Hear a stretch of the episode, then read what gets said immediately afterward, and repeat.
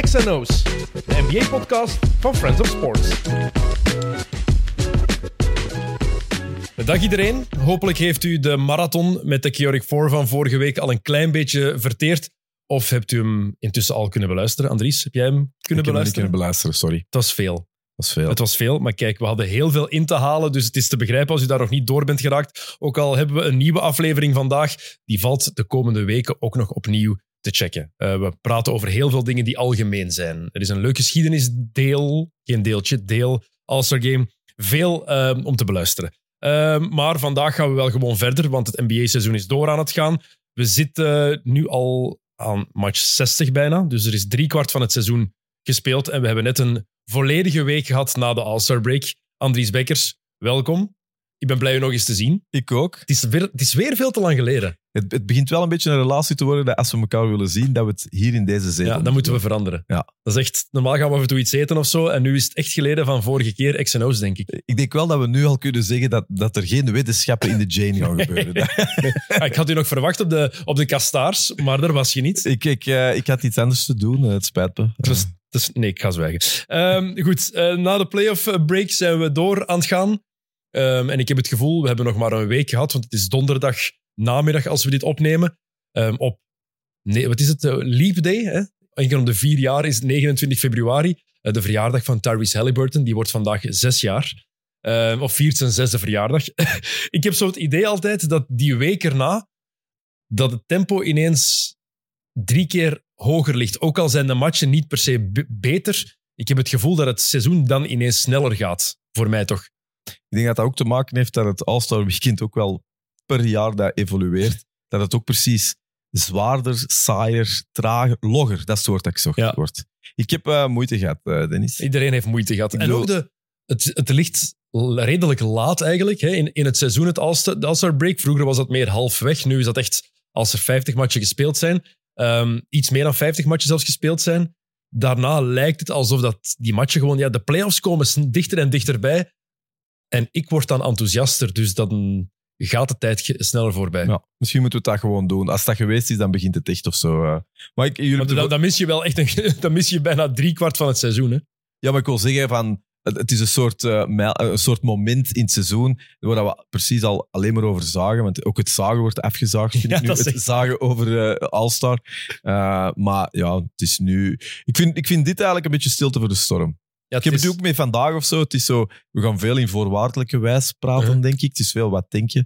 Maar het is wel zo. Het is de vooravond van dat gaat beginnen. En ik vond deze week wel een toffe week. Ik ook, er is veel gebeurd. Er Ja. zijn veel, heel veel coole, heel veel grave dingen gebeurd. Ja. Eh, Max Struess bijvoorbeeld, de op één na verste game-winning buzzerbeater ooit. Niet, op, niet de op één na verste ooit, want de buzzerbeaters zijn er genoeg geweest. Maar game-winning buzzerbeaters. Enkel ehm Devontae Graham heeft het een paar jaar geleden van nog verder gedaan. Heel die sequentie was wel super cool, vond ik eigenlijk. Ja. Die laatste vijf, zes minuten van die match waren gewoon waanzinnig om te zien. Vanaf dat Max Struess zijn eerste driepunter binnenknalde, werd het eigenlijk gek. Ja, en ik vond het ook, om even op, op hem terug te komen, als je terugziet, eh, hij wist ook dat hij het ging doen. Dat vond ik er ook tof aan. Want hij vraagt een bal, hij weet dat hij niet veel tijd heeft, hij draait zich bijna om en dan gooit hem. Hè. Hij had er ook had hij er vier of vijf op een rij Vijf, van- denk ik. daarvoor Dat is- binnengegooid. Hè? Het was veel, hè? het was echt In, veel. in nog geen minuut, denk ik, of in iets meer dan Ja. een minuut, had hij de ene driepunter na de andere binnengesmeten en Cleveland teruggebracht. Dallas komt één punt voor. Daarvoor wordt trouwens ook een waanzinnige fout niet gefloten op eh, Josh Green. Luka Doncic, ik vond eigenlijk straf dat Luka die bal afgaf. Ja. Aan, wie was het? PJ Washington? Ja, dat hem het niet zelf deed. Ja. Ja. Je gaat naar Het de moment dat hem dan eens niet eh ISO egoïstisch is, dan kiest hem wel net dat moment. Maar hij heeft het basket nog altijd. Ja. Dat, dat wel. Maar eh, teken ook hoe, hoe kalm hij eigenlijk is. Hoe Ja. zeker hij is van wat hij op bepaalde me- momenten moet doen. Hij, hoe rustig op die, eh, op die bal- beslissende Die bal van. Stroes, denk je dat dat... want ik gun het die gast ook wel. Je gunt dat iedereen. Maar is dat een voor- en na voor hem, denkt je, in zijn carrière? Of, of wordt tegenwoordig toch in het basket veel vergeten? Er wordt veel vergeten. We zijn ook Ja. al vergeten hoe belangrijk Stroes was voor Miami vorig jaar. True. Dat is een, Ja. van de, een van de factoren die hem mee naar de finals heeft geleid. Ja. Hij startte voor die Heat-ploeg. Was niet fantastisch in, in de finals, maar was toch altijd belangrijk. Game Vincent bij de Lakers. Heel, bijna heel het seizoen al geblesseerd. we zijn die volledig vergeten. Hè? De Kendrick Nunn van dit jaar. Het is toch wel iets, hè? Dat is wat heel veel mensen zeggen. Hè? Ja, maar het is bijna hetzelfde. Hè? Alleen voel ik bij eh, dat de gunfactor voor Vincent precies nog voorlopig nog hoger is. Maar Vincent heeft ook gespeeld. Hè? Volgens mij hebben Kendrick Nunn geen ene keer gespeeld. Heeft hij ene keer, heeft hij ene minuut gespeeld? wel- volgens mij wel. Moet ik eens checken. Ik ga eens checken. Ik denk ook dat ehm Gabe Vincent iets belangrijker was geweest voor Miami. Dus dat er daardoor misschien iets meer vertrouwen in is. Ja. Wel jammer. Ik blijf dat altijd wel jammer vinden. Zo van die dingen. Het is toch weer een jaar van iemand zijn prime dat weg is of zo. Hè? Eens kijken. Heeft die voor de Lakers... Oh ja. Heeft eh 39 matchen voor de Lakers gespeeld in 22 vorig seizoen. Dat is meer dan ik had gedacht. Kendrick Nunn? Ja, Kendrick Nunn. Ja. Ja. Zijn er toch geen eh, indrukwekkende minuten Het geweest. feit dat we het vergeten zijn, Ja. zegt eigenlijk, Ja. zegt Maar hij eigenlijk is alles. heel lang geblesseerd Het jaar daarvoor heeft hij volledig gemist. hè. Dat bedoel ja, dat is eigenlijk het jaar. Ja, Ja, dat is heeft hij, eh, heeft hij geen, geen seconde gespeeld. Dus heeft, hij, eh, heeft hij het helemaal Het gemist. is dat jaar dat ik bedoelde. Je hebt gelijk. Nog een paar hele coole plays. Vond ik toch de coolste van allemaal. Die stond niet op één in de top 10 van die dag.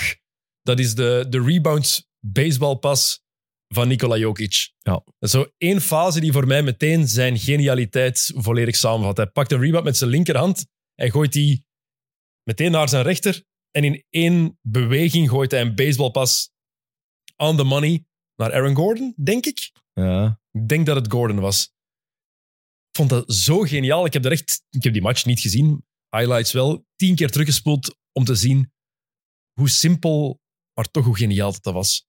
Ik heb ze het eh horen bespreken eh, van de week. Op mijn podcast, uh, ESPN. eh. en eh, ik denk dat Richard Jefferson of zo was, denk ik. En dus dan bespreken ze ook de, de- dat soort sequentie van Jokic. En dan voegen ze ertoe. En allemaal tegen een snelheid van 5 miles an hour. Want dat is ook wel, hè. Ik, het, is, het is vals, denk ik, want hij Ja. is sneller. Het is een valse trage, of een, hoe dat je het ook wilt noemen. Maar ik moest er wel heel hard mee lachen. Want wat hem doet is fantastisch, maar je hebt nooit het gevoel dat je dan iets dynamisch zit te maar het zien. hè. ziet er veel trager uit dan het eigenlijk is. Net zoals heel veel mensen die zeggen dat hij niet verdedigt of niet kan verdedigen. Let eens een volledige helft op Jokic, alleen op Jokic. Als je hem dan in defense bezig ziet, zie je dat hij superveel goede dingen doet. Hè? Ja. Dat hij eigenlijk wel bepalend is voor zijn team in defense. Het is gewoon niet zo, niet zo atletisch of indrukwekkend als het bij andere verdedigers wel is. Maar hij is zo slim en op welke plaatsen hij moet staan. Hij is alles behalve een nul in defense. En is eigenlijk zelfs een goede verdediger. Heb jij die ooit in het echt gezien? Nee, nooit zien spelen. Want hij, li- ja, maar het is meer over, want ik, ik heb ook altijd, als ik hem zo zie, en dat is misschien een beetje raar wat ik zeg, maar hij neemt ook veel volume in. Ja, Als in, letterlijk. letterlijk, hè. Ja. ik denk dat als je daarnaast staat, dat dat, dat, dat veel is. Er staat wel, je hebt altijd zo in je hoofd toch een bucketlist van spelers die je wil zien. Ik heb dat toch altijd, die ik nog gezien wil hebben. En hij staat wel heel hoog in mijn top 5. Anthony Edwards staat daarin. Wemby, Miami staat daar heel hoog in. Dan zijn we te laat. hè. Dennis, dat hadden we eigenlijk eh, in, in Frankrijk Ik ben, vorig jaar gaan, ik ben vorig jaar geweest, hè. Ah ja, toen was hem er niet. En toen was hij niet mee. Twee jaar geleden ben ik geweest. En vorig jaar heb ik de, ja, om verschillende redenen ben ik er uiteindelijk niet geraakt. Maar ik ben toen naar Duin Gravelin geweest. Die zaal die nu volledig is afgebrand. ja, Ik weet niet of je de beelden gezien hebt. nee. Echt een inferno. Echt volledig tot met de grond gelijk En wat gemaakt. was de reden? Geen enkel idee. Dat heb ik, weet ik niet meer. Maar die zaal is gewoon weg. En daar ben je naartoe geweest en daar ging hem dan zo gezegd spelen. Hij speelde toen bij Asvel. Ja. En hij ging afkomen. Ah ja, zijn ploeg speelde daar. En hij was er niet bij. Ja, ik weet wel dat die matchen, zo zeker dat, zo, toen de draft eraan kwam, was dat niet dat dat allemaal vol zat? Maar daarom, het was het jaar daarvoor nog. Ja, ja. Dus ik dacht er vroeg bij te zijn. En die ene match, ja, gaan we het straks wel over hebben, want toch wel eh, het fenomeen, toch? Hè? fenomeen. Absoluut. Eh, andere gast die ik zeker in real life nog moet gezien hebben, ehm, is Anthony Edwards. Oké. Waar, van waar de liefde voor Anthony Edwards? Stijl. Puur de Ah. stijl alleen al. Ik heb het hier al een paar keer gezegd, maar ik denk dat dat de speler zou zijn waar ik Ja, ik dacht dat je Jordan ging Nee, maar nee, gewoon als ik 10, 11 jaar ben, nu, dan zou dat volgens mij mijn lievelingsspeler zijn. Ik vind die zo mooi om te zien. Die is ook zo, zo graaf gewoon. Die is zo cool. Alles gaat gemakkelijk. Is super explosief. Is ook iemand die verdedigt. Is een geweldige atleet, maar kan veel meer dan enkel de atletische dingen. Er is toch niks dat hij eigenlijk dat hij niet kan. Speelt hem in de verkeerde ploeg? Nee, denk ik niet. Kwestie van Van aantrekking. crossover, superster worden? Pff, Ik denk dat, maakt dat tegenwoordig nog uit? Ja, Kevin Garnett was toch ook een superster bij Minnesota? ja maar... Tim Duncan- maar Garnett was wel een figuur, hè? Maar, en Edwards niet. Ed, Ed- weet je, Edwards, zijn, zijn hond, heet Anthony Edwards Jr. Ja, maar, ik, ik- Alles wat in zijn interviews zijn fantastisch. Ik vind dat ook wel een figuur eigenlijk. ja, maar er is toch iets waardoor dat hem, denk ik, nog niet op alle zo commercieel op alle tongen of zo zit. Maar ik snap het, hè. Ik weet het niet. Want Ik, ik had hem niet verwacht in uw lijst eigenlijk. Ah ja, wel, ik ben, ik ben gigantische fan van, van de speler Anthony Ja, ja. Van de mens eigenlijk ook. Ik vind die hilarisch. Ja. Elk interview is gewoon geld waard om te zien. Al die zijn reacties, die zo ad rem zegt hilarische dingen. En dat is ook, we hadden het er vorige week met, eh met Niels Stijl en Jokke over wie het gezicht van de, French, van de NBA zou zijn als Curry, LeBron en Kevin Durant ermee stoppen. En dan zeg jij die gast. Dat is de Amerikaan, absoluut. De Amerikaan die het gezicht van de league wordt. Ik zeg Wembanyama en Anthony Edwards. Dat zijn voor mij de twee mannen die gezicht van de NBA worden. Niet Giannis of zo. Ik denk, Janis gaat al ouder tegen dat LeBron en Curry Ah, en ja, Durant zo. stoppen. Hè. Dan is Janis al een pak in de dertig. Dus ik denk dat echt de nieuwe gezichten, denk je dat dat jongere gasten gaan zijn. En dan kijk ik inderdaad naar een Anthony Edwards. Wembanyama is er zeker één van. Maar je weet dat er ook altijd één Amerikaan. Jij bedoelt ook de, ja, ja. Ik, al- ik bedoel, bij mij spreken de PlayStation cover, dat soort Ja, dingen. en ook, want je zou bijvoorbeeld kunnen zeggen, een Jokic, die gaat ook al ouder zijn dan, maar ik bedoel meer het, het, de figuur Jokic. Ja, die houdt, niet veel van, die houdt niet van die aandacht, die heeft dat niet nodig. Tim Duncan is ook nooit het gezicht van de NBA geweest, ook al was het jarenlang de beste speler van de NBA. Dus Ja. niet, je moet niet per se de beste speler zijn om het gezicht te zijn. Ja. Je moet één van de beste spelers zijn. ja, ik vind dat wel interessant, want ik, ik zie dat dan toch anders. Hoe zie jij het dan? Ja, dat is wat gebaseerd op, op misschien minder op feiten of zo. En ik geef toe, ze hebben dingen gedaan waardoor niet, maar een jaar geleden zou ik wel gezegd hebben Ja Morant Ja. of zo. Veel, vind ik veel meer. eh, Zelfs in een jaar ervoor zou ik gezegd hebben Zion Williamson of zo. Dat vind ik allemaal veel eh, ehm, ja, tot de, meer tot de verbeelding sprekende crossover figuren Maar- dan... Ah, ik, waarom vind je die meer tot de verbeelding Omdat, omdat dan ik dat, als Zion Williamson blijf ik nog altijd, eh, als ik dat, ik zou, ik kan echt eh, de Pelicans gewoon opzetten voor hem en hopen dat hem, ja, dat blijft toch een vliegende tank of Maar- zo. Maar wel, ja, dat is waar. Maar- ik, blijf ook, ik, ik zet Minnesota ook op voor Anthony Edwards. nou ja. Dat is voor mij de aantal. Ik vind Ja, ja, die- Minnesota is een leuke ploeg, maar Ja. voor Gobert, voor Towns, ja, voor- Towns. Anderson, voor Conley ga ik die ploeg- Anderson. Ja, Anderson. Raarste mens ooit. ik, dat, dat shot, ik, ik, Ja, maar ook die, die is een uiterlijk. Zo'n rare mens. ik heb die al zoveel zien Die geeft toch, die, die zou, in een ander universum geeft hij een les. Hè? In een Ja. ander universum heeft hij een tweete frak aan en geeft hij Engels, English literature. doet mij ook altijd denken aan, ik weet, die is een bepaalde tekenfilm en dat is zo'n schildpad die rechtop wandelt. ik weet niet wie het is, maar die manier van bewegen, daar doet hij mij altijd aan denken. En dat shot ook, ik zie die nu al spelen van zijn rookiejaar bij San Antonio. Ja. Al duizend shots zien pakken. En elke keer opnieuw is dat terugspoelen. Hoe shot hij nu weer precies? Ik vind dat nog altijd ongeloofwaardig dat dat effectief zo van zijn hand gaat. Ik ben ook naar, dat moeten volgens mij, als je echt afleveringen eh, tekort komt, maar dan kom ik u ook helpen. Dus echt bullshit afleveringen, echt extra Mhm. afleveringen waar je nu al geen tijd voor hebt. Een, een aflevering volledig gewijd aan spelers die er te oud uitzien. Maar- Zo, Hor, eh, eh, Horford van, eh, van Celtics. En ik weet dat hij niet meer zo jong is. Maar ik, ik bedoel, wij zijn, hey, was een, ik ben 46, was er jij ondertussen? 38. 38. Maar je ziet nooit naar die man te zien en te denken, die is jonger. Ik denk altijd bij die gast, man, die heeft lange wimpers. Dat, is, dat denk ik bij El Dingen is ook zo'n gast. keihard op, super vreemd. Weet je een ander Amerikaan op die naam komen? Een shotter. Ehm, verdomme. Ook zo een die altijd getraind wordt. Een goed driepunt shot. Oh, ziet er ook te oud uit. Met wat een kom over. Blond. Ah, verdomme, ik kan erop komen. Geef me even. Kom over blond. Looken, nee, niet Kennard. Ja, Kennard. Ja? Kennard ook zo'n gast. Je hebt veel van die gasten. Wil, je moet altijd zien die op zo'n zo'n reclameposter staan. Dan denk je toch echt... eh Hotel Romantiek of zo. Eh, Hotel NBA romantiek. Ja, nee, maar... Begrijp je wat ik wil zeggen? ja, absoluut. Ik Die mannen zijn dan zo geboren in eh 88 of 89, maar die zien het. eruit... Vroeger, Bill Ja. Cartwright. Oh. Ja, Die was 28 en die zag er 48 uit. En die gedroeg zich ook als een gast van 48. Ook raar hoofd, hè, Bill Carson. Ook een heel raar shot. Ja.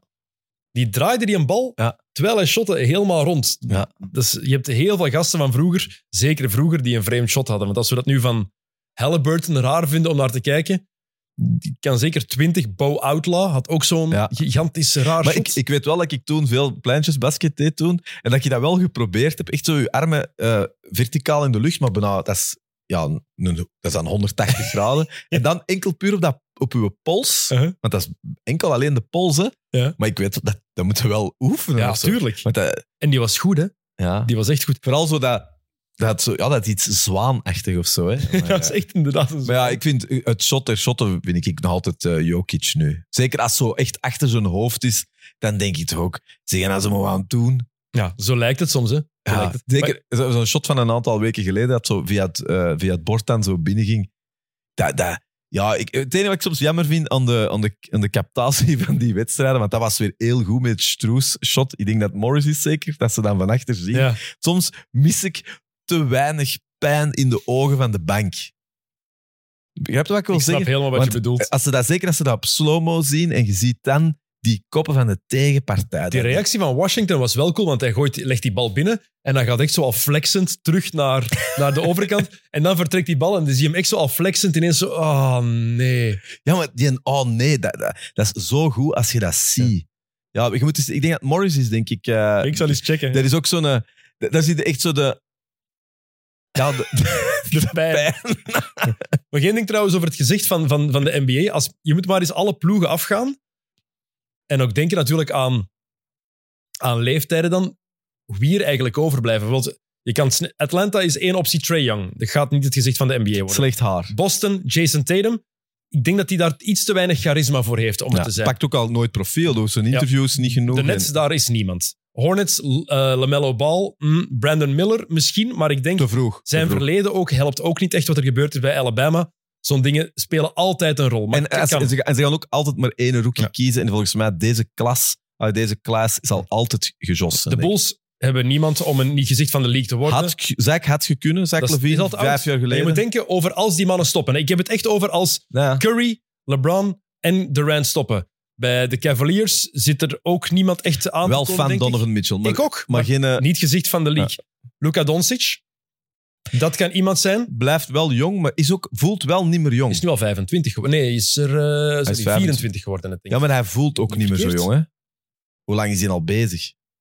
Hij is in 2018 gedraft en is nu is 25 geworden. Ja, toch. Gisteren 25 geworden. Dus dat is dan de optie. Maar tegen dat die mannen allemaal gestopt zijn, is hij er ook 29. Kan natuurlijk wel nog altijd. Jokic, die wil dat niet zijn. Interesseert hem niet. De rest zit daar niemand. Bij Jamal Murray ook Bij niet. Detroit is Kate Cunningham niet goed genoeg. Nee. Denk ik. Ploeg is, ook, Ehm, ploeg is ook te...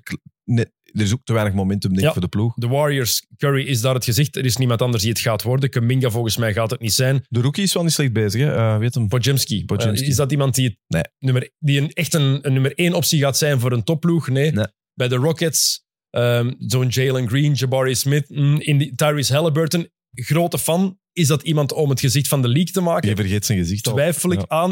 I love him. Ja, dat is goed. Eh, Dus ik wil zeggen, je kan, als je ze al- allemaal afloopt, dan Devin Booker had gekunnen, maar is ook, pakt ook te weinig profiel. en is samen geweest met een Kardashian. Maar de, dat heeft nog niet gezorgd dat hem een superster is, dus dan weten dat niet Nee, zal dus zijn. daarom, het, het kan nog altijd zijn dat er iemand die, dat is? Scoot Henderson, over het is ook al.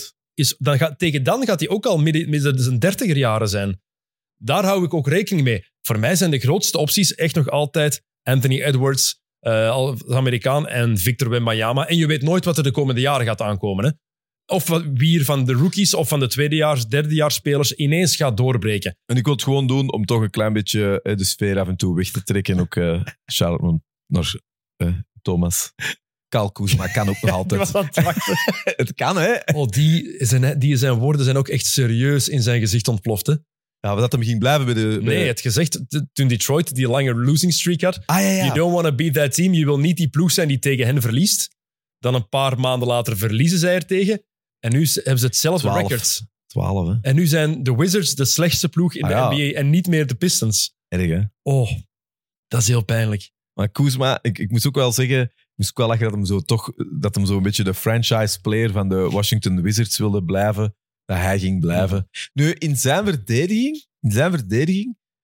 Maar ja, jij denkt in je eigen, die mensen worden al genoeg verdedigd hier. Dus ik doe graag mijn duit in het zakje. Maar Thomas komt niet meer naar XNO's, dus iemand moet hem verdedigen. Oké, ik pak de... Het is gewoon omdat mijn, ik ben altijd fan van mijn Kuzma Puma's eh, in, de, in de kast. Ehm, het is wel zo, als je eerlijk bent, in een ring. Ja. Dat heeft hem voor de rest van zijn leven. Zeker. Hij is binnen.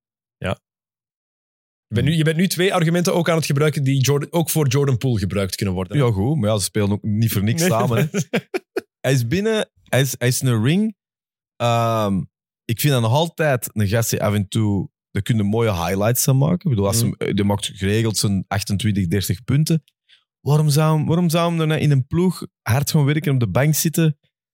Hij kan toch beter koning zijn in een soort markt, mar, allez, markt waar dat Ik denk niet dat veel is? Ik denk dat die kan starten en een goede vierde optie kan zijn een ploeg die effectief kan meedoen, een betekenis kan spelen. Zou, Dus ik, zou ik liever hebben? Ik zou veel liever dat doen dan, op de, dan bij de Wizards. Nee, de Wizards. Maar hij speelt, ik denk misschien speelt hij gewoon graag. Alleen snap ik niet waarom dat, dat verliezen moeten toch al een Iemand, ik, ik, ik- ik welke podcast was het? Iemand die zei van ja, de Wizards moeten eigenlijk hun naam veranderen naar de, de Lizards, omdat ze alleen maar L's oppikken. dat vond ik een goeie. Dat is wel. eh, ja, Jordan, Jordan Poole was niet zo slecht tegen de Warriors. Ja, Ja, ja. ik zeg het toch maar. Ja, er zal een Barry's in de zaal gezeten hebben. Eh, Anthony Edwards, ik haalde hem ook even aan, omdat hij... Het leek alsof zijn seizoen voorbij was. Een paar dagen geleden. Ja. Eergisteren? Eergisteren, denk ik. Hij gaat door zijn voet, enkel, lower leg injury, een beenblessure, zo leek het, want hij sloeg zijn voet om. Maar het was ook een heel rare beweging die hij Ja. maakte. Blijft lang liggen. Ik, ik zag hem zelfs naar zijn Achillespees grijpen, dus ik vreesde het ergste. Wordt ook effectief weggedragen van het, van het veld. Een x aantal minuten later is hij terug en scoort hij een dikke dertiger en is het weer helemaal de oude. Niet de eerste keer dit seizoen. Hè? Oh, toch waanzin. Nogal gebeurd. Ja, wat vreemd is, aangezien dat hem zo eh blessuregevoelig was en dat de afgelopen seizoen toch vaak prijs was. En dan nu, het seizoen waar dat hem veel dingen meemaakt, blijkt hem dan toch beter te zijn of zo. En eh, hoe dat hij bleef liggen, vond ik vooral heel zorgwekkend, eerlijk gezegd. Ik dacht echt van, dit is serieus. Ja, en dan is het wel gedaan met de Lakers. Het is al gedaan, maar dan is het echt gedaan. Nee, nee, nee, nee Anthony Edwards hè, bedoel ik, hè? niet Davis. Hè? Anthony ah, Edwards. sorry. Nee, nee, Amai, nee. ik zit de hele Nee, tijd... eh, Anthony Edwards bedoel ik van de, van, van, eh, de ja, ja. Timberwolves. Hè? Timberwolves. Oh, my, sorry. Ik zit helemaal... eh, ik zit de hele tijd met Davis in mijn kop. Maar die heeft dat ook een tijd geleden gehad. Nee, nee, het is, jij bedoelt nu echt Anthony Edwards. Ah, sorry. Die aan de, hij gaat daar aan de middenlijn, gaat daar naar de bal toe en hij gaat daar door zijn Dat heb ik niet gezien, sorry. heel rare beweging. Ah, moet, je maar, moet je maar opzoeken. En hij gaat daar neer en ik denk van, oh, oké, het is gedaan. Ja. Hij komt terug en hij scoort een dikke dertiger en daarna dus dan een, fa- een fast break dunk en heel, heel waanzinnig. Maar ja, Anthony Davis, dat is ook het grootste raadsel. Sorry. kan dat die mens dit jaar wel gezond is. Ik denk dat er geen enkele Lakers-fan of Anthony Davis-fan is die daar een verklaring voor heeft. Maar des te beter voor hem en gelukkig voor de Lakers, want anders zouden ze zwaar in de problemen zitten. We zeggen toch dat hem off-season eh, anders gedaan heeft dan andere jaren. Het- als het zo is, volhouden, blijven doen. Moest hem ook wel doen, denk Ja, ik. er was iets nodig. Ja. Eh, over de Lakers gesproken, die hebben vannacht tegen de Clippers gespeeld. Stonden 21 punten achter. En komen terug. LeBron heeft daar een waanzinnig vierde kwart. Echt nog eens een, een ouderwetse takeover. Niet zoals LeBron op zijn 24ste dat deed, maar wel zoals deze LeBron dat doet. Met, hij miste denk ik geen enkele driepunter meer. Hij was, hij was waanzinnig. Zotte comeback van de, van de Lakers. En de Clippers die dan zo match mogen de Clippers, als ze effectief de titelpretendent willen zijn die ze denken te zijn, of die heel veel mensen denken dat ze zijn, ik zelf ook, dat zijn matchen die je zo niet mag verliezen. Zelfs niet, zonder, Niet op die manier. Zelfs niet zonder Paul George. hè. Maar vooral, het is vooral de manier waarop. Als je er 21 voor staat, in het vierde kwart nog altijd een, een eh, ruim kussentje hebt, mag je dat niet zomaar laten gaan. Uh, maar ik vond het ook weer zo'n typische uh, Lakers-wedstrijd. Uh, ik vind het een beetje een symbool het seizoen. Ik vind het te veel. Ik had begin van, in het begin van het seizoen heb ik hier ook gezeten, zei ik het ook. Het is, het is altijd... Uh, het zijn altijd... De, de matchen die ze winnen voelen altijd als playoff matchen. Het is nooit gewoon. Mhm. Ze kunnen nooit met overschot winnen. Snap je wat ik wil zeggen? Ja, er, er Ik ontbreekt bedoel, iets. tegen San Antonio was het, hey, is het dan ook maar... Hey, doen ze het oké? Maar het is ook Phoenix- maar San Antonio. Het is maar San Antonio. Dan doen ze tegen Phoenix. Hebben ze net hetzelfde voor gehad, zijn ze ook teruggekomen. Dat is niet gelukt. Want heeft Durant gewoon even eh, gas bijgegeven. Ja. Ik denk dat het veel zegt over de Clippers, ja. Ja, ik, ik, ik, ben, ik vind het heel raar. Maar natuurlijk, ga- die, schat jij die echt zo hoog in? zo, ik vond hoe ze aan het spelen waren. Ja, maar niet nu, hè. Binnen een paar... Als het er echt toe doet. Je hebt Kawhi Leonard, die fit- als, als ze fit blijven. Dat is de, altijd de, de voorwaarde. Hè. Dus een fitte Clippersploeg, je hebt Kawhi Leonard. Twee keer Finals MVP. Hij weet hoe hij een ploeg moet laten winnen. Je hebt Paul George. Geweldige speler als die fit is, nog altijd Paul George. Je hebt met Tyron Lue iemand die ook weet hoe je een ploeg moet laten winnen als coach. Ik ben niet altijd overtuigd van Ty Lue. Alle spelers blijkbaar wel. Dat moet ook iets zeggen. Ze hebben daar een paar degelijke big men. Als Zubac helemaal terug fit is. Ze hebben Daniel Thijs. Daar rondlopen Plumlee als derde optie om gewoon vijf, oh, zes fouten te maken. Yep. Die, hebben echt, die, hebben echt, die hebben samen één goede center. Ah, Ik ben, Ja, maar ben maar niet van spreken in Ja. geld. Dat is, ik- dat, maar is- Zubac dit jaar is echt, vond ik Nee, dit maar jaar geef echt toe, goed. dat zijn drie oerdegelijke roleplayers, maar niet meer. Dat is- zijn er veel ploegen die er zo drie hebben? Nee, denk ik niet. Dat is raar. Dat is toch een, het, hoe dat ze daar met die trades en, en Mhm. met alles zo zeggen. Dat, dat zijn, dat zijn drie kathedralen dat er op training waar rondlopen. En er, en er, maar ze, Drie bruisers. Ja? Die ze bij OKC hadden ze er eentje van kunnen gebruiken. Liefst niet Plumlee. Maar eh Ja. zet Thijs bij OKC zou een goede, goede optie zijn voor een kwartier per match. Maar dan heb je Paul, ehm, dan heb je Terrence Mann, die daar nog rondloopt. Goed ook. Vind, Ja, van. Westbrook, van, Westbrook van de bank, een kwartier lang, 20 minuten energie, want die kan zeggen wat je wil van Westbrook. Hij, hij speelt altijd. Hè. Vind- hij, gaat. Hè. Is het niet de beste ploeg sinds lang voor hem? Ja, ja. Ay, Qua fit? Ja, Ja. En rol en heel veel respect voor Westbrook, hoe hij zijn aangepaste rol heeft aanvaard. Door de Harden trade. Hij was starter daar bij de Clippers, was belangrijk. Hij heeft zich helemaal opzij geschoven. Ik, ik heb daar heel veel respect voor hoe dat hij dat heeft aangepakt. Ik blijf dat ook altijd een van de meest awkward filmpjes vinden van een half jaar geleden. Of wanneer was dat? Een paar maanden geleden Paar trade. D- Dat, dat zo eh, Harden in de kleedkamer. Heb je dat ooit gezien? Ja, was het Ja. echt of niet? Dat weet ik niet. Ja, maar ik dacht tegen mezelf, we hebben allemaal wel eens in een kleedkamer gezeten, maar dat leken me precies geen vrienden daar. Dat was echt... Amerikanen kunnen soms ook wel een beetje... Ja, maar ik bedoel, James, Ja, Harden. James Harden komt binnen. Ik weet het. Ik bedoel, zelfs in elk van die ploeg die, die, die, die niet eens startte, dat was zo... Dat was met moeite zo'n een, een you. En dan Harden, die heeft zich heel goed aangepast aan die ploeg. Maar ik vertrouw die voor geen haar in de playoffs. Nee. I know. Het zou meer zijn omdat ik Kawhi zoveel vertrouw dat ik erin geloof. Dat is vooral het feit. Kawhi Leonard, als hij fit is, hè, dat is het allerbelangrijkste. Want ook die is er blijkbaar in geslaagd. Ze hadden gevraagd aan hem, wat is het verschil? Waarom kan je nu zo goed spelen of waarom eh, speel je nu wel zoveel matchen? Dat was de vraag geweest, maar goed verwoord. Waarom speel je nu wel zoveel dit jaar? En van ja, ehm, omdat ik mijn ACL en mijn meniscus niet gescheurd heb. dat is een antwoord. Vond ik goed. Vond ik heel goed. Eh, maar los daarvan, van de Clippers, de Lakers die kunnen dan wel weer zoiets laten zien. Het maar was dat- moeizaam. Maar dat bedoel ik. Het is te vroeg om dit al te doen. Ik heb, ik heb het in het begin van, van het seizoen gezegd, ik blijf het zeggen. Je moet niet ergens halverwege het seizoen, als ze winnen, is het altijd een halve oorlog. Ze gaan daar weer... eh, Ze zullen dat wel halen, hè, denk ik, de playoffs. Via play-in zullen ze het wel weer halen, maar die komen van te ver, die zijn moe. Dat is toch niet normaal? Wat, i- wat is, ga eens kijken wat de standings nu precies zullen zijn. negende staan, zeker? Eh, tegen Nee. wie ze dan uitkomen. Een tijd geleden leek het erop alsof de playing game tussen 9 en 10 Lakers tegen Warriors zou zijn. Hè? En dat is nog altijd zo. Ja. Want dat is wel, één van de twee ligt er dan uit. Ja, maar dat is hetzelfde als vorig jaar. Hè.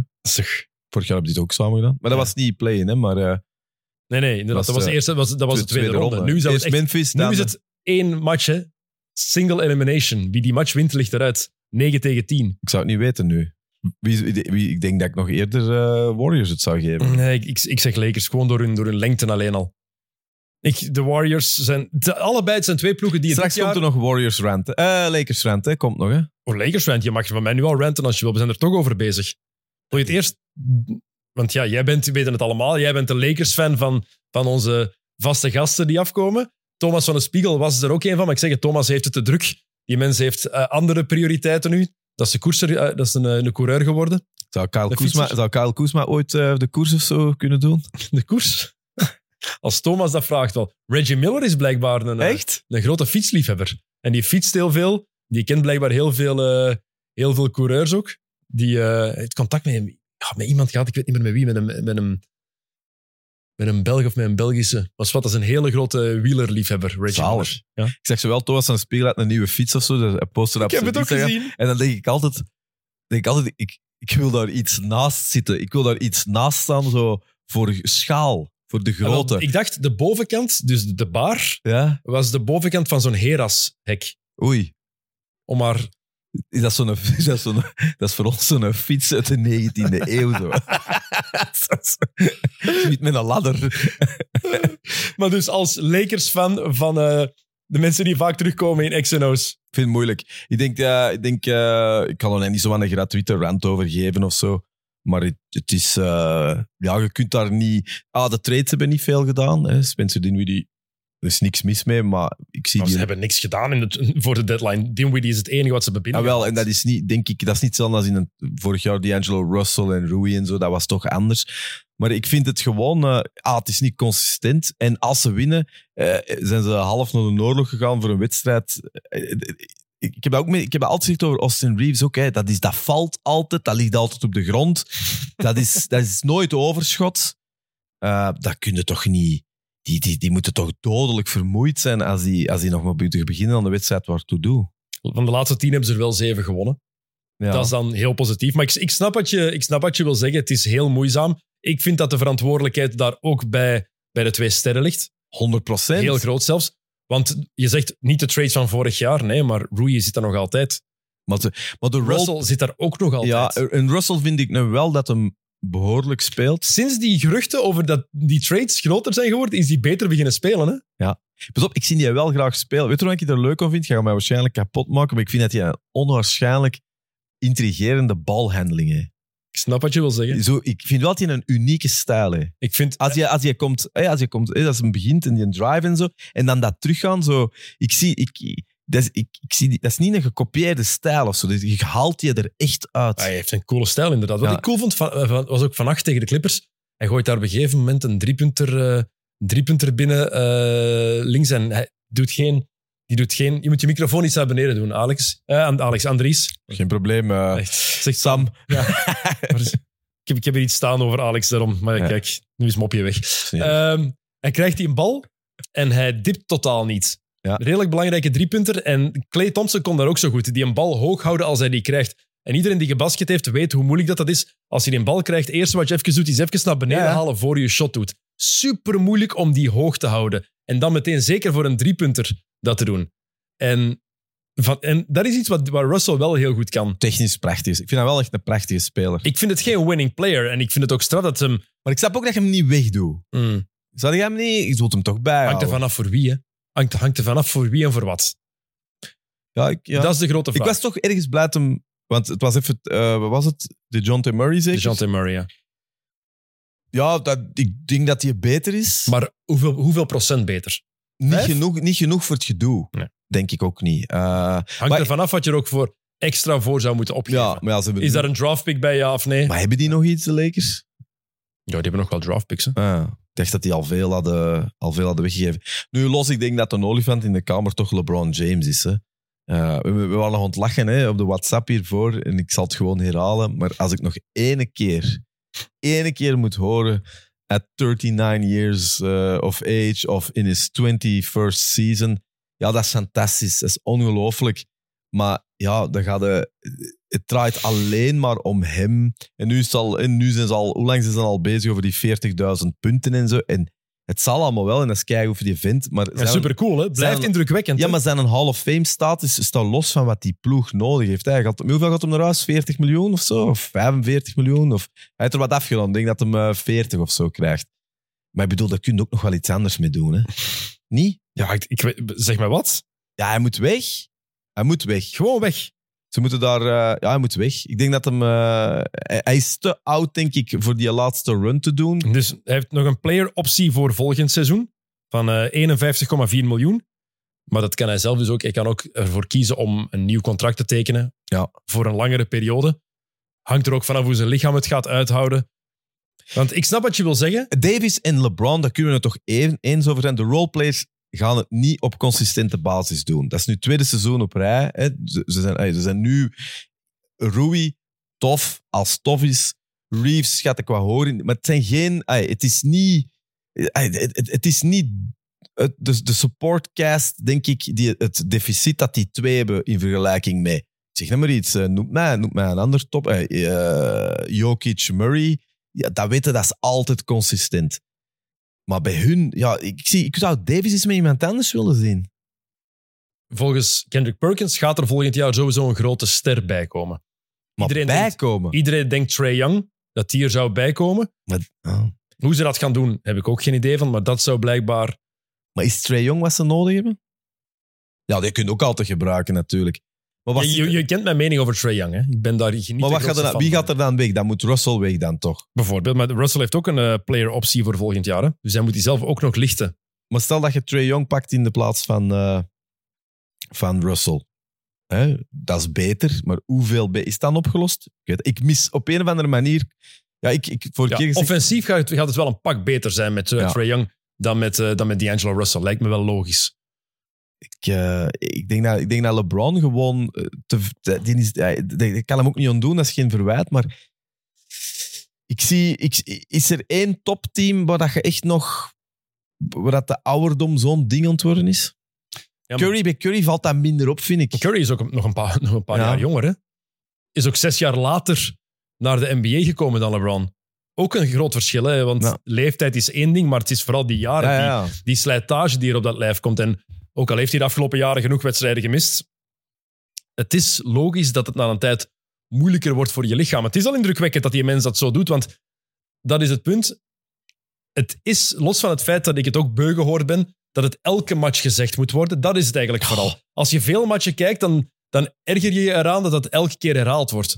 Neemt niks zich weg van het feit dat het pokken indrukwekkend is. Hè? Ja, maar Dat- als, dat als, als hem daarbij zou winnen, winnen, dan helemaal mee. Maar ze winnen, ze, ze staan niet zo goed. Hè? Nee, maar dit staat los van het feit dat hoe hij nog altijd speelt in jaar 21, dat dat indrukwekkend is. Dat zijn voor mij twee losstaande dingen. Het is toch altijd straf. Niemand heeft ooit in jaar 21 zo goed gespeeld. Op die leeftijd wel. Kareem Abdul-Jabbar was in 1985 Finals MVP, was ook... eh, Ja, maar gaan ze winnen? Gaan nee, maar dat, dat bedoel ik net. Ik wou even zeggen, Ja. dat, hij zo, dat hij individueel dit nog kan en nog atletisch zo is en nog zo kan basketten, dat is indrukwekkend. Ik denk dat we het daarover eens zijn. Hè? Dat blijft indrukwekkend. Staat Ja, maar als het hij- winnen. Maar als hij, als hij nu naar een andere ploeg verkast, ja, dan gaan wij dat nog altijd indrukwekkend Ja, vinden, absoluut. hè. Die gaan niet minder indrukwekkend zijn als je dat bij God mag weten. Oh, nee, maar dat bedoel ik, ja. maar als je zegt van ja, hoe zit het met de Lakers? Het is altijd flirten met de play-in. Dat is toch niet waar de Lakers-fans blij van worden? ja jij, bent- jij bent de Lakers-fan, ik niet. Ja, maar jij Dus bent, jij jij het bent toch zeggen. objectief genoeg Ja, ja, zien? absoluut. Dat klopt toch ik weet niet? het, maar ik, Zo- wil het graag uit je mond horen. Ik bedoel, je kunt voor dat loon toch een ander... Dat loon, voor die plek, kunnen ze toch één Het krijgen? is LeBron nog altijd. Hè. Het is LA. Het is de, de, de, een van de grootste namen in de NBA ooit. De, als die zegt, ik blijf, dan zeg je, als je de Lakers bent, oké. Als hij nu maar 12 punten per match zou scoren en dan nog altijd 30 minuten wil spelen, dat is iets anders. Maar ik denk dat het vertrouwen daar nog altijd heel, heel groot in is. Ook dat er wel iets, er los, iets, iets rond kan, kan gebouwd worden, ondanks die leeftijd. Maar hebben die geld voor een derde, een derde superster? hangt er vanaf wat ze doen met, eh, met wie ze opgeven eventueel. En wat, ze, wat de interesse is van andere ploegen in wat zij kunnen en willen opgeven. Dat is het mooie daaraan. Hè? En in free agency gaan ze geen derde kunnen binnenhalen. Want er komen nieuwe regels binnenkort. Dan is het met een first en een second apron. En dat betekent als je boven, boven een bepaald bedrag zit onder de salary cap, word je gestraft. En die second apron, dat is als je boven het hoogste toegestane bedrag zit, dan word je nog harder gestraft en word je ook ehm, dan mag je bijvoorbeeld bepaalde spelers niet meer binnenhalen voor dergelijke contracten. Ik ken de details nog niet van buiten, moet ik nog bestuderen. Maar het wordt allemaal moeilijker om een, om een ploeg te bouwen. Dat is duidelijk. Maar stel dat nu in de trades was toch zo even sprake dat ze Zach Levine of zo, dat soort gast, hè, clutch ook, eh, het zou rapper geregeld zijn. Ja, als ik zonder echt diep na te denken naar die line-up zou zien, Zach Levine, Anthony Davis, LeBron James, dan denkt je, oké. Dan denk ik play-in. Ja, maar dan denkt je wel... Hoe ze nu Dat- spelen, hè? Ja, maar als je dat gewoon op papier zet, denkt je, ja, niet slecht, ziet Ja, er ik, heb, goed ik heb Zach Levine te veel zien spelen om daar nog van overtuigd te geraken. Zach Levine is geen winning player. Als derde optie is het misschien iets anders. Kan zijn. Maar ik heb hem genoeg zien spelen bij Chicago ook de laatste jaren om daar niet genoeg van overtuigd te zijn. Geweldige basketter, hè? Dat is over iedereen zo, want het is heel gemakkelijk altijd voor ons om te zeggen dat is een goede basketter. Hè? Laat dat duidelijk zijn. Maar in de NBA is dat geen gast waar je mee gaat winnen. In mijn ogen. Kan zijn eigen shot creëren, heeft een driepunter, is atletisch, maar defensief is die nog altijd onbestaande vaak. En ik weet niet hoe dat in die ploeg zou passen. Ze hebben iemand nodig die kan creëren, dat is waar. Maar of dat die ploeg zoveel beter gaat maken, iets beter ja, zoveel beter, mijn twijfels bij.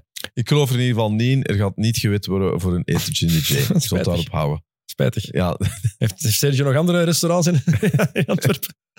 Wel een paar, denk ik. En LeBron heeft zich ook laten horen over zijn zoon, over eh Bronny of LeBron James Jr., met deze tweet die hij al verwijderd heeft. Ja.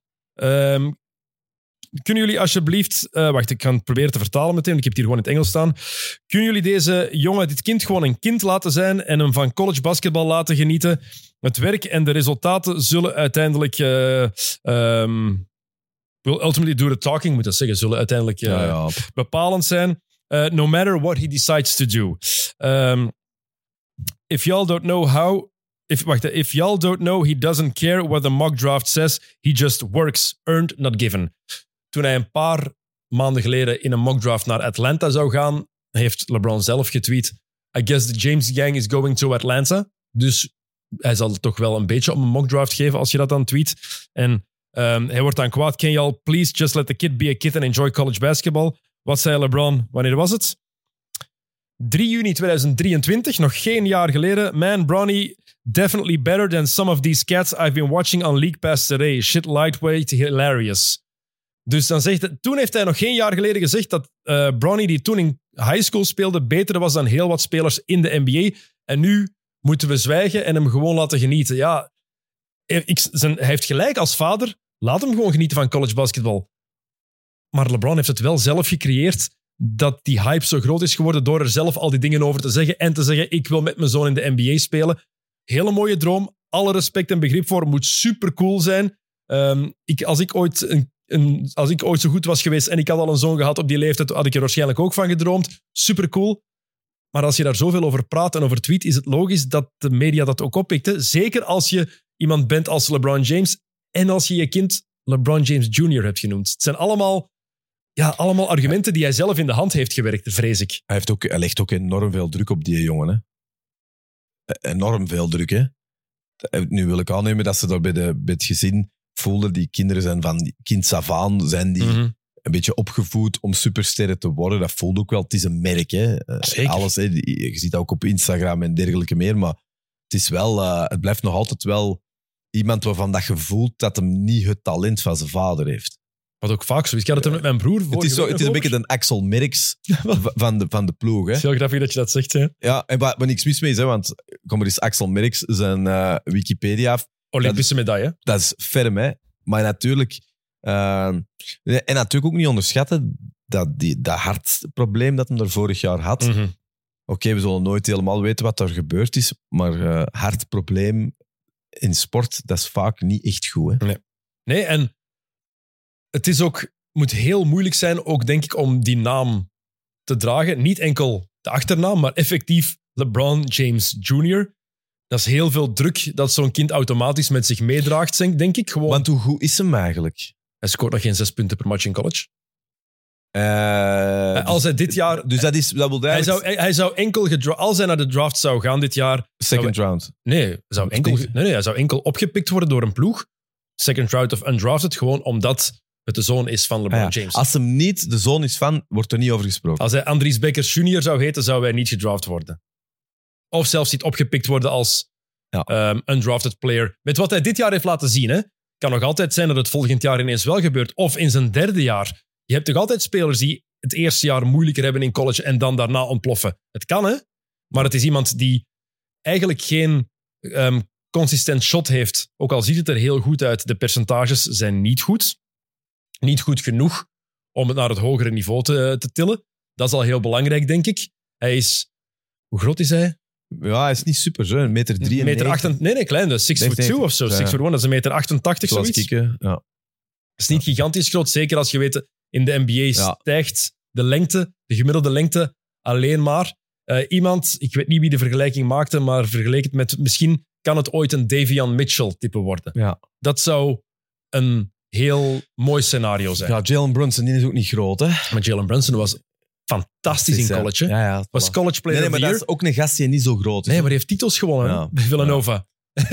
Ja, Brunson was een second round pick, terwijl die in college domineerde. Hè. Die was zo goed bij Villanova. Ja, en dus komt er goed uit. Ja, ik vind wel... eh, nee, maar ik, ik, ik, ik vroeg het mij gewoon af, omdat eh, ik snap dat hem, wat hem voor wat LeBron James en het imperium en, en eerlijk, bedoel, dat is een topvader. Hè. Bedoel, die, die kinderen gaan nooit iets moeten doen, hoe dat hem die alle kansen geeft.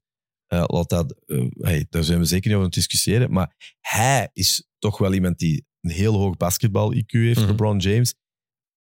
Hij moet dat toch weten. Ja. Eigen kind, schoonkind zal voor iedereen wel hij- gelden. Maar hij moet toch weten. maar misschien dat hij daarom ook die laatste tweet gedaan heeft. Het enige wat ik dan denk is van ja, je hebt groot gelijk, ik snap het. Let the kid be a kid, let him enjoy college. Maar je had die eerste dingen, je weet ook wel ergens, en ik denk dat je, dat je dan wel in eigen boezem moet kunnen kijken van dit heb ik misschien zelf wel een klein beetje veroorzaakt door de dingen. Als je letterlijk tweet, mijn zoon is beter dan sommige gasten die ik nu op League Pass zie spelen in de NBA. Ja, Dat dan creëer je wel zo'n narratief, lijkt mij. Maar is het, is het zo, eh, niet om ermee te vergelijken, maar omdat we straks even over All-Star bezig waren, is het zo'n Mike McClung-achtig niveau van... Geen idee. Want dat is ook een gast hè, die... Ik heb Mike McClung te weinig matches zien spelen. ik heb die een paar keer zien spelen, omdat die, die heeft letterlijk in vier ploeg... Nee, vier niet, maar die heeft denk ik bij de Bulls gezeten. Bij de Lakers. Sixers. Sixers heeft hij gezeten. Lakers ook, denk ik. Eh, dat kan. Die heeft echt overal een paar keer gezeten en dan Maar, maar het die is vooral G-League, hè. G-League, ja. Maar misschien is Bronny dat ook, hè. Kan. Maar het enige voordeel is toch altijd de naam. Ja, maar ik wil zeggen, Mike McClung is ook een gast die wint, die wint All-Star Dunk competitie. Het is, Ja. het is niet dat zijn profiel te klein is, Wat ik me wel maar ze geven hem wel geen Ja. contract. Dus dat ik- wil zeggen dat, je, dat, je, dat ze op die trainingskampen toch zien, er is te weinig. Mm. Dus m- gaan ze dat kunnen volhouden met, met Maar Bronny James? is natuurlijk wel, nu, als Bronny zou kiezen om toch naar de NBA te willen gaan, LeBron gaat met zijn zoon willen samenspelen. Is dat toch interessant genoeg om een tegen dan 40-jarige LeBron James naar je ploeg te halen? Gaan, geld, hè. gaan ze dat nog willen doen? Is het interessant genoeg? Welk team gaat dat willen doen? Vind ik heel interessant en ik heb er geen enkel goed antwoord op. Ik ben heel benieuwd hoe dat gaat, eh, gaat gaan. Goed, Andries, waar wil je het nog over hebben? Eh, wat, wat ik een, een mooie vond, omdat ik het menselijke toch ook altijd leuk vind, het interview van Damian Lillard. Ja. Lillard eh, bij de Bucks. Ja, als je dat zo op oppervlakkig volgt, denkt je, die is zich aan het aanpassen. Dat komt wel goed, denk ik.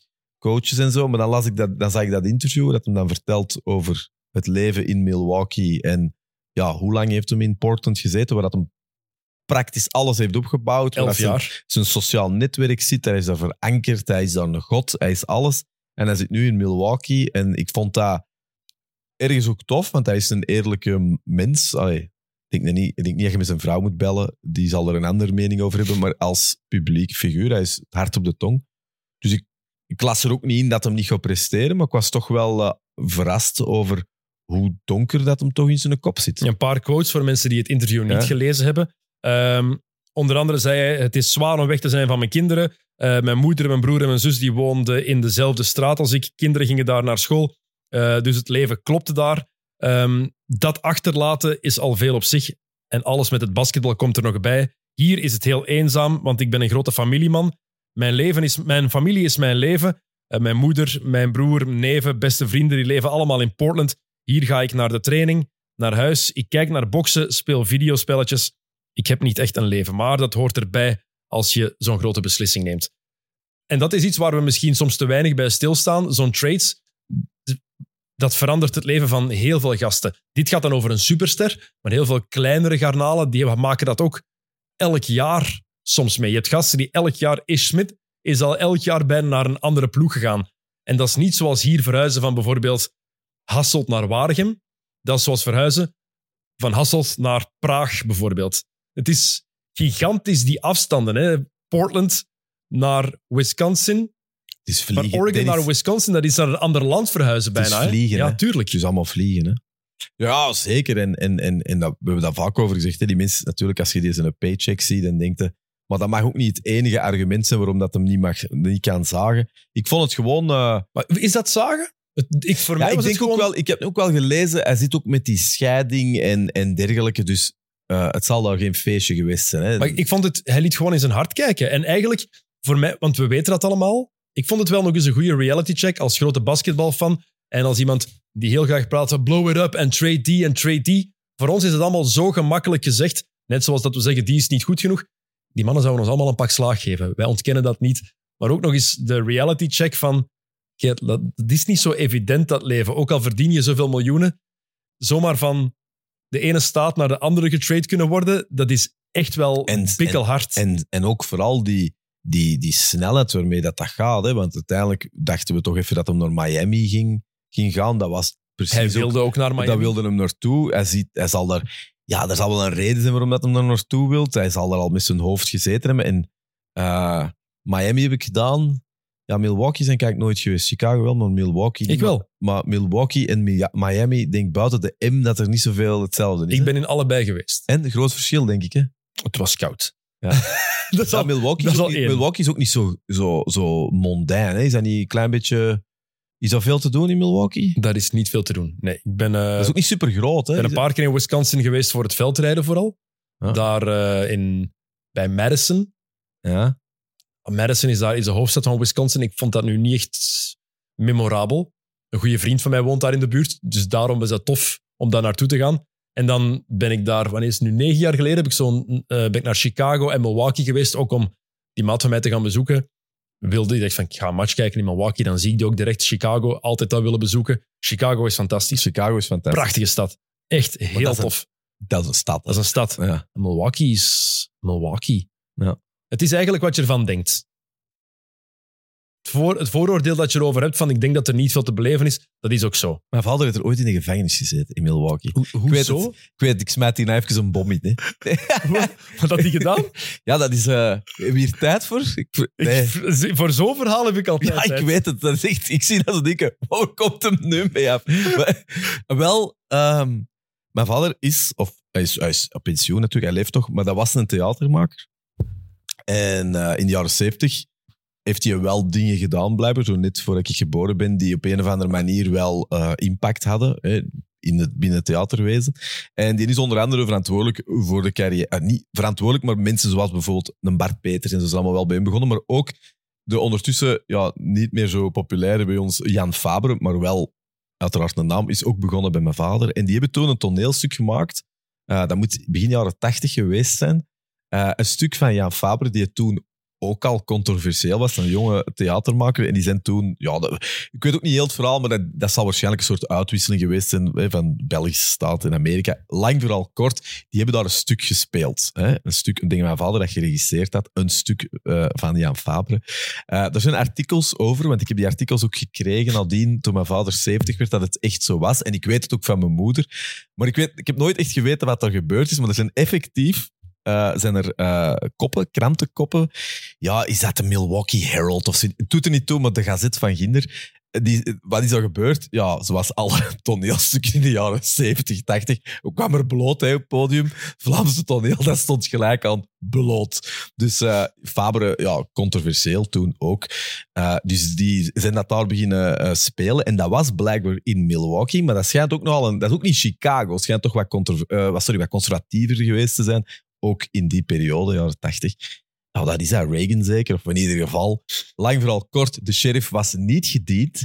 En ze hebben die productie toen blijkbaar stilgelegd. En die hebben toen allemaal zo aan een, een nacht, ja, zeker Faber ook, eh, in, in een soort ja, gevangeniscel, whatever, gezeten. Nee, niet... eh, Nee, nee, nee, gewoon in Maar- de politiecel. ja, ja, die hebben... eh, en die zijn dan daarna toch gewoon terug naar huis gekomen. En ik heb het hem nooit gevraagd. Maar Waarom eigenlijk niet? Omdat... eh, Zou je wel aanspreken? ja, ik heb het hem wel gevraagd, omdat... Pa, vertel dat nu eens. Ja, ik heb het, eigenlijk- het is, het is eh, omdat hem daar ook zo wat vaag over is of zo. Ik weet het niet. Dat, dat is, hij zegt daar wel we- weinig over. Ik heb het artikel gelezen, hè, dus het- het- wat ik zeg is zo'n ja. beetje wat er in het artikel stond, dus dat zal het ook ongeveer geweest zijn. Ik weet dat hem ook nooit niet meer naar de States is teruggegaan, waar ik dan toch soms een beetje van denk, misschien mag hem ook niet meer binnen. Hè. Dat kan. Ja, hè, dat, kan zeker. eh, hij heeft, die hebben voor alle duidelijkheid niks erg gedaan, hè, maar Maar te erg voor die mensen daar. daar toen... eh, dus eh, Wauw. sorry dat ik deze er even Nee, tussen dat is heel... heel... Ja, als je gewoon had gezegd, mijn vader heeft daar ooit in de gevangenis gezeten, en dan... Maar dus Damian Lillard, dat was Nee, heel raar geweest. Ja, ja, ja. Sorry. Ah, heel goed. Wauw. Bizar. Ja, oké. Heel bizar. Terug naar het basketbal. Ja, terug naar basket. bizar. Eh Damian Lillard. Hij heeft ook nog iets over het sportieve gezegd, natuurlijk. Ja. Hij heeft gezegd, ehm, ik dacht dat het zou gaan zoals het in Boston gaat nu. Ik heb geleerd dat sommige dingen tijd nodig hebben, zeker dingen die het waard zijn. Ze hebben Adrian Griffin ontslagen. Sinds hij ontslagen is, zijn de Bucks nu 8 en 8. Maar die hebben al veel veranderd. En dat is eigenlijk wel opvallend, van vooral onder Doc Rivers. Hebben ze nu al de op vijf na beste verdediging, kleine sample size, maar toch, op vijf na beste, op vijf na beste verdediging, een slimmer defensief systeem, meer inzet, meer aanpassingen in de wedstrijd zelf. Ook niet meer de hele tijd één manier van verdedigen, maar ze, ze doen verschillende zaken.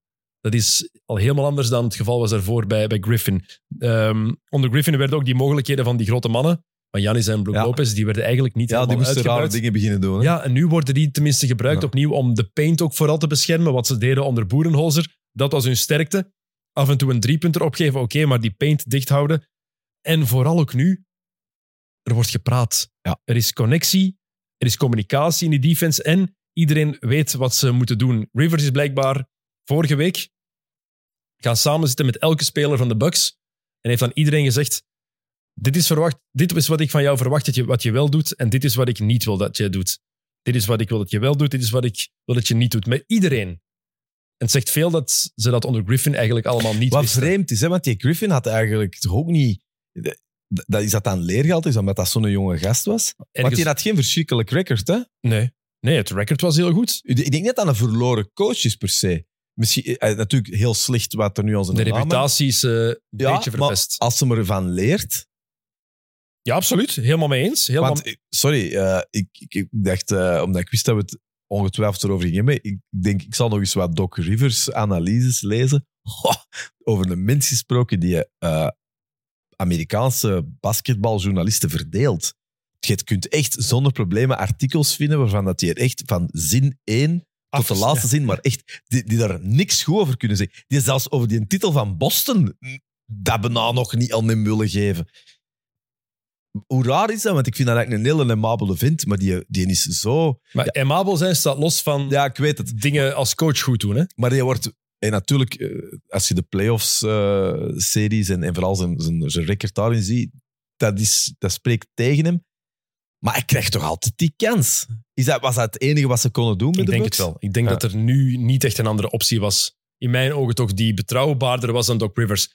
En als je nu ook kijkt, nog eens kleine sample size, maar het gaat ook wel beter. Ze hebben het goed gedaan tegen.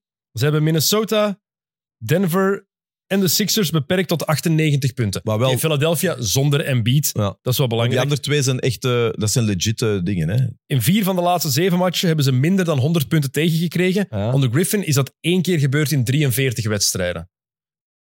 Zegt ook wel iets natuurlijk. Hun transitieverdediging is beter geworden. Ze hebben nu ook Jay Crowder terug en Patrick Beverly is er bijgekomen. Helpt ook wel, denk ik, zo'n vervelende pitbull.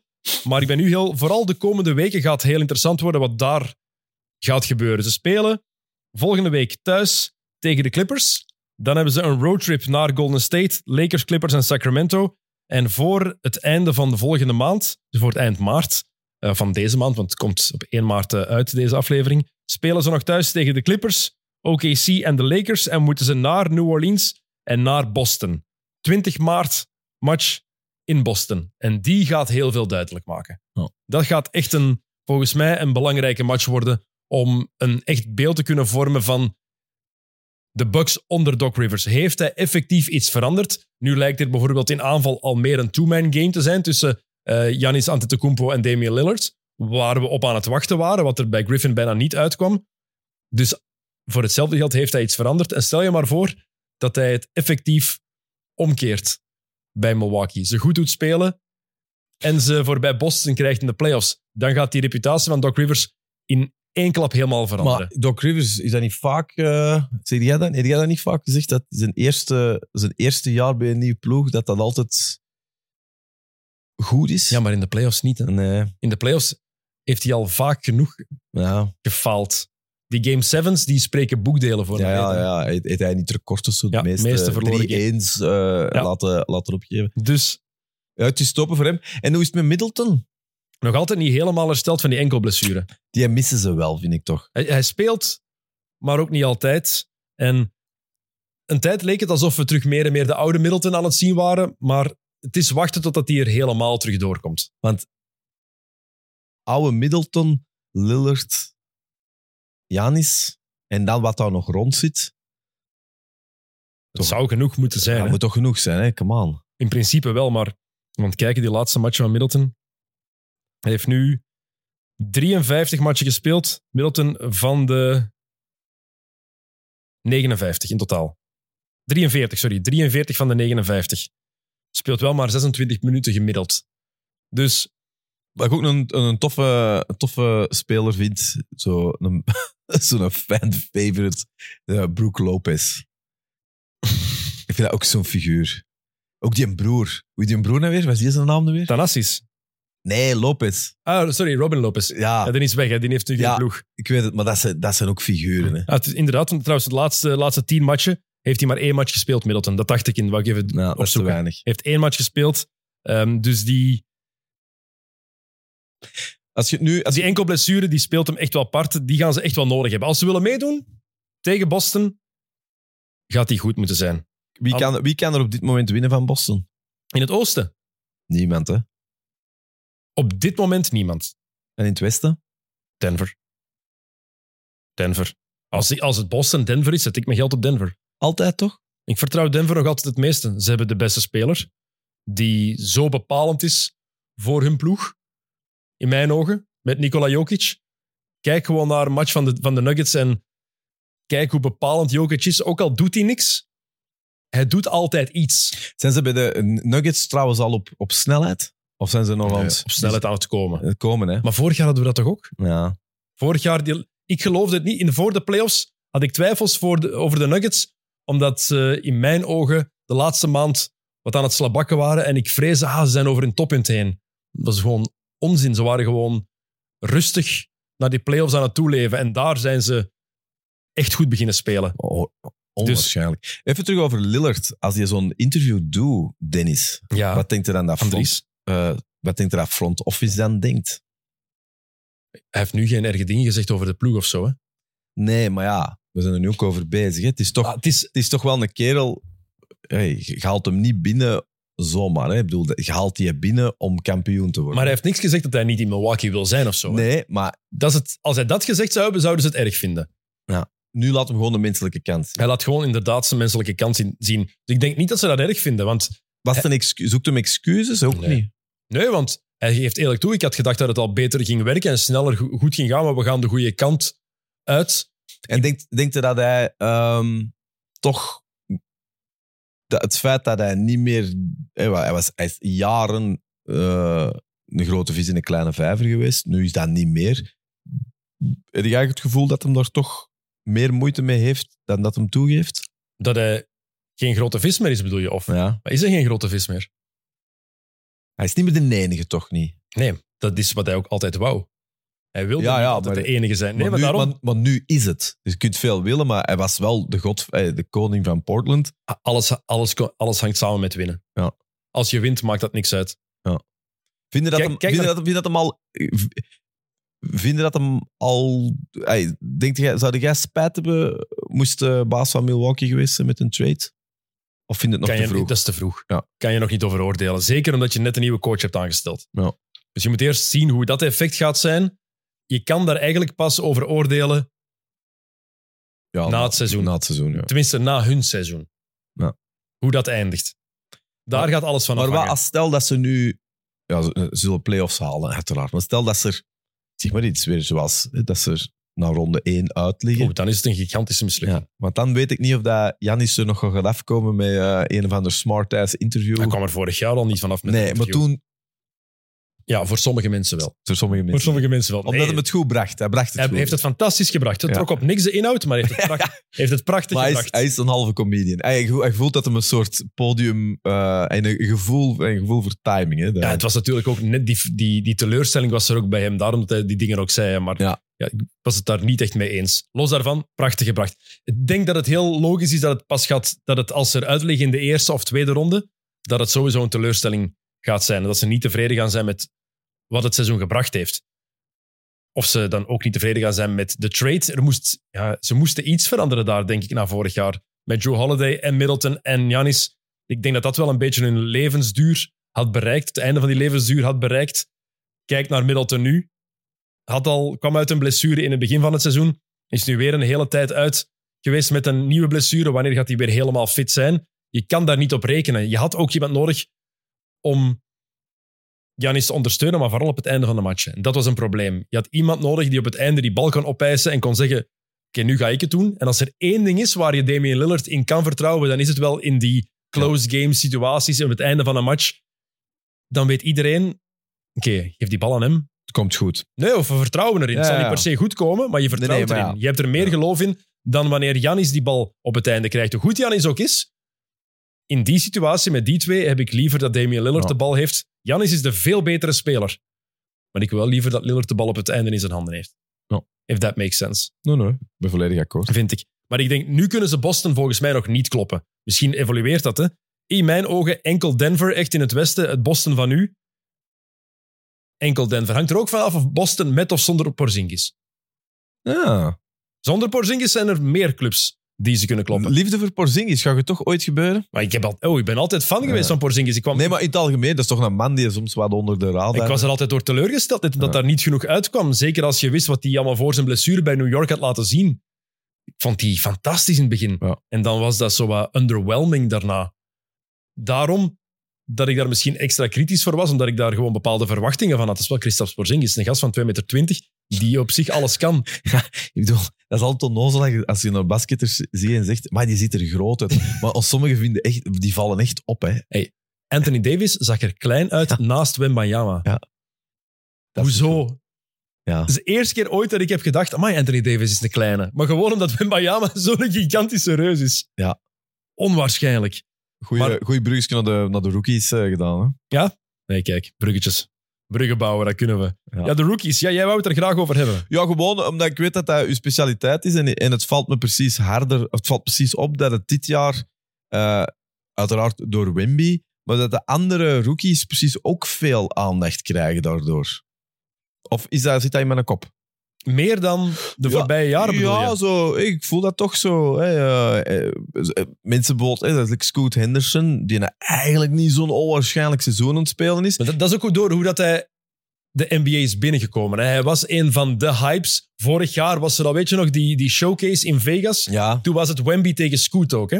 ja, dat is duidelijk wie dat, dat aan het winnen is. Oké, Absoluut. Maar, Maar- toen, maar we, we Brandon, dachten, Brandon Miller die en krijgt, dan... die krijgt toch veel minder aandacht Ja, dan veel minder de rest. aandacht, ja. Eh, Miami is Haskins. vind ik Jaime Ja. junior, ja. ja, die zie ik nou ook wel graag spelen. Leuke figuur. Eh, en eh, wie dan nog? Ah ja, Chet, hè. Ja. Is zo... Maar Chet is ja iets van de draftklasse van vorig jaar, Ja. maar is een rookie, absoluut. Maar Harkes is zo de gast... Weer een van die voorbeelden van iemand die jarenlang over het hoofd wordt gezien eigenlijk. En waar ze tijdens de draft van zeggen van... Ja, maar is al wat ouder, waar past hij? En dan wordt hij pas later gedraft bij Miami en zegt iedereen, ah ja, perfecte fit. ja achteraf, Laat gekozen. achterafklap is heerlijk. Maar dat is zo, je hebt Ja. elk jaar wel zo één iemand. En dit jaar is dat, Ja. is dat Hakes. Ja, ik weet niet of er nu...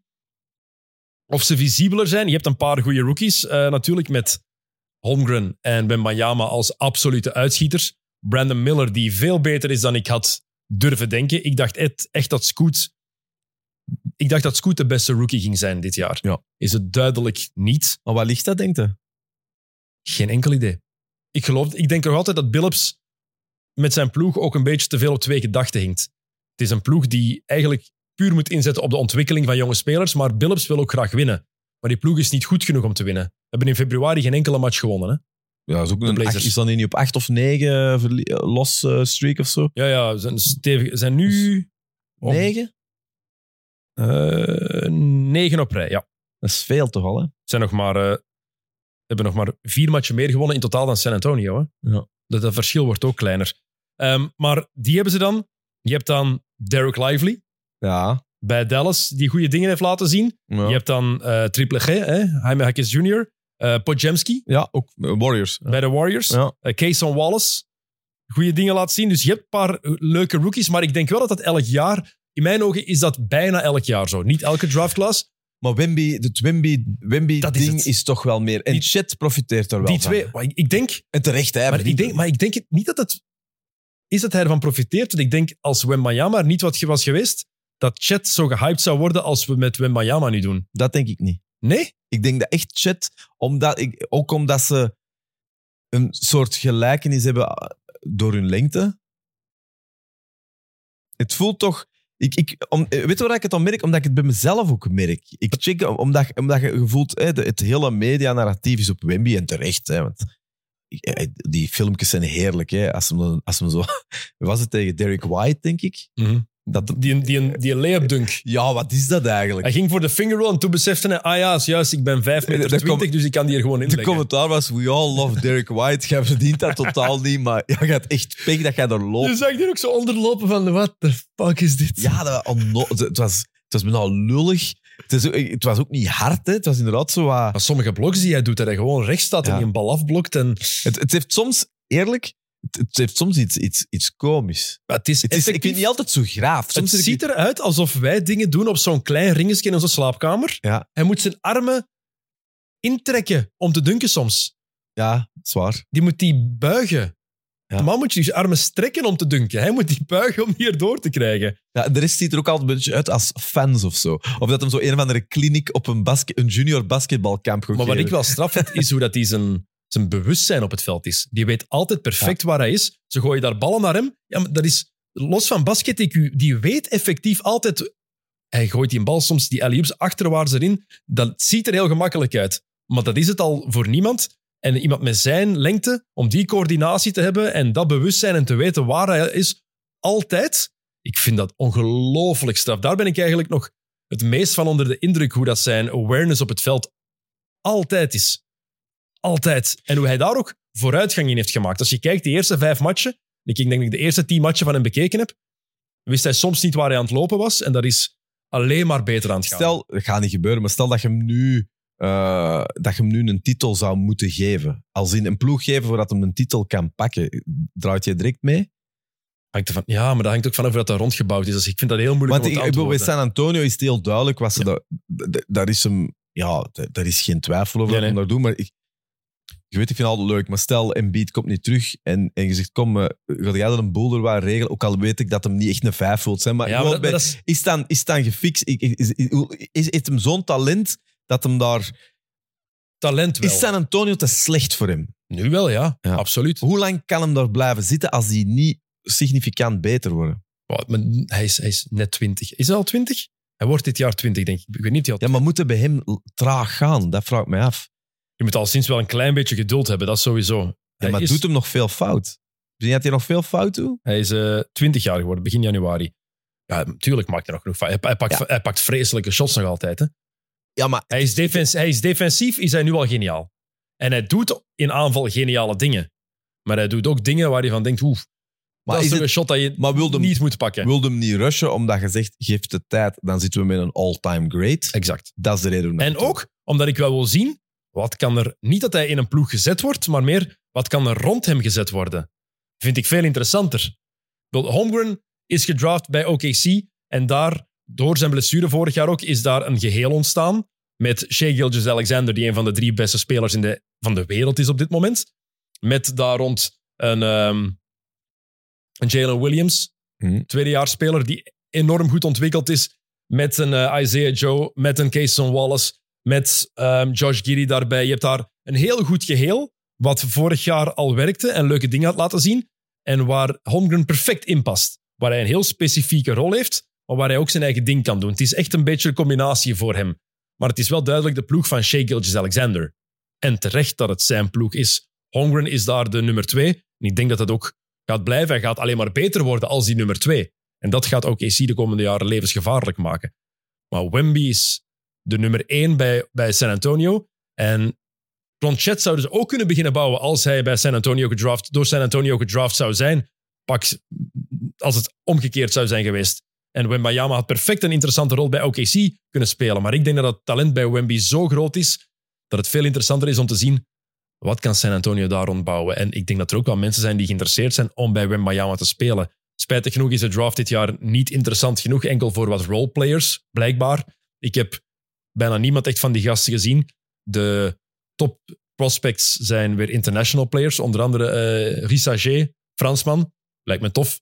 Er is ook eh, eh, Alexander Sar, weer zo'n big guy. Krijgen we het nieuwe Twin Towers bij San Antonio. Zou ook cool zijn. En dat spreekt mij wel aan. Dat is misschien een beetje te veel, zo dat die, de voetbalmanager en NBA 2K gen- general manager mode liefde. Maar ik vind dat wel interessant om te zien. En ik weet ook niet hoe snel het gaat gaan met Wemby. Hij is al goed, maar hij is ook... Maar hij delivert toch. Ja, natuurlijk met het plafond. Hij is, hij is Ja. al 2,25 meter, maar het plafond ligt op 25 meter. Hè. Ja, ik, heb- ik, ik heb ze nu aan min. In het begin van het seizoen heb ik ze veel gevolgd. Ja. Uh, maar ik, omdat ik toen ook vond... Maar dat hebben veel van die kleine ploegen. In het begin zijn die zo beter dan dat ze... Of lijken die beter dan dat ze effectief Dan heb je er zijn. gewoon meer geduld voor, omdat je nog niet weet wat ze kunnen doen. Ja, dat voel- of, of, of we dingen dat ook een beetje. Hè. Portland in het begin was dat leuk, maar nu voelde die grote ploegen zijn op kruissnelheid en dan is er ook. hè. Eh, is er nog iets over Toumani dat we moeten zeggen? Kamara? Is stabiel. Ja. Portland is echt een slechte ploeg. Ja. Echt een slechte ploeg. En ik, ik, Billups neemt soms rare beslissingen. Ik zou het niet erg vinden. Nu zijn ze echt effectief veel aan het verliezen. Maar sommige... Ja, gewoon alles op die jonge gasten. Gewoon, dat is het enige wat telt daar. hè. Het enige wat telt. En Camara, Maar hij, toch, hij maakt toch... stabiel. Dat is eigenlijk al straf in het eerste jaar. Vind Ja, ik. Ja, ja. Maar ik vind ook wel dat je hem... eh, eh, hoe zal ik het zeggen? Hij is ook een opvallende figuur, vind ik. In welke zin? Ehm, ja, gevoeld door zijn grit. Hè. Hij, hij, hij staat op, hij staat op het veld. Hè. Hij is Mhm. niet... Er is geen valse bescheidenheid of zo. In het spel, hè. En hij gelooft in zichzelf. geloof zichzelf zeer agressief ook. Uh, vervelend voor een tegenstander. Ik denk niet dat dat een leuke is om... om uh, oh, alles behalve. Hey, ik bedoel, uh, Als je de percentages ook bekijkt, de laatste 10 matchen, 24 minuten gemiddeld. eh 52% van zijn shots binnengegooid. 50% van achter de driepuntlijn laatste 10 matchen. 91%, eh, eigenlijk 92% op de vrijworplijn. 5 rebounds gemiddeld. Wat zijn de puntjes? 6, 7? 8,8. Dat is toch behoorlijk. Zeker behoorlijk. Daarom Ja. dat ik zeg, stabiel. En dat vind ik heel belangrijk voor hem. Hij moet nu, hij moet nog niet, niet ontploffen. Hè. Dit is een goede basis leggen en dan meegroeien en kijken waar het nog verder naartoe gaat. Ik ben heel benieuwd volgend jaar of hij bij Portland gaat blijven. Ergens, hij heeft toch maar heeft een langere, vierjarig contract getekend destijds, maar één jaar guaranteed maar. Hè. Ja. Dus Maar dat is, toch, dat is toch iemand die we niet snel uit de NBA zien ik verdwijnen? hoop het.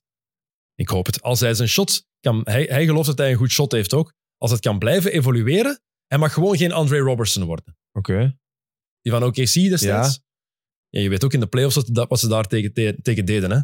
Ze gingen letterlijk in de paint staan, Ah, ja. aan de paint staan. Dat ze wisten dat hem toch niet binnen. Smijt maar, jongen. Ja. Doe maar. En, ja, en af en toe... Want dat ziet hij toch belangen niet. Nee, Ja. maar je weet nooit hoe het gaat veranderen. Als, iemand, als je echt open gelaten wordt in zo'n playoff-serie, dat is iets helemaal anders, mentaal, om mee om te gaan dan iemand die gewoon bij je staat en je, je shot kan pakken. Echt de, de disrespect voelen. Niet Ja. iedereen kan er even goed mee omgaan. En dat kan, we hebben al gezien wat voor effect dat op bepaalde spelers kan hebben. Maar dat, daar zit hij nu toch Nee. niet. Ik ben, ik ben fan. Ik denk dat sowieso de playoffs ook niet echt iets is waar hij zich mee druk zal in moeten maken. Nog niet. Nee. Nog niet. Nee, ik, vind hem, ik, eh, ik, ik zie hem graag bezig. Ik vind het wel tof eigenlijk. En ik vind ook, ik heb hem een paar keer zo in interviews bezig gezien. En het is, het is hij heeft precies ook een goede kop op staan. Hè? Ja, hele goede kop.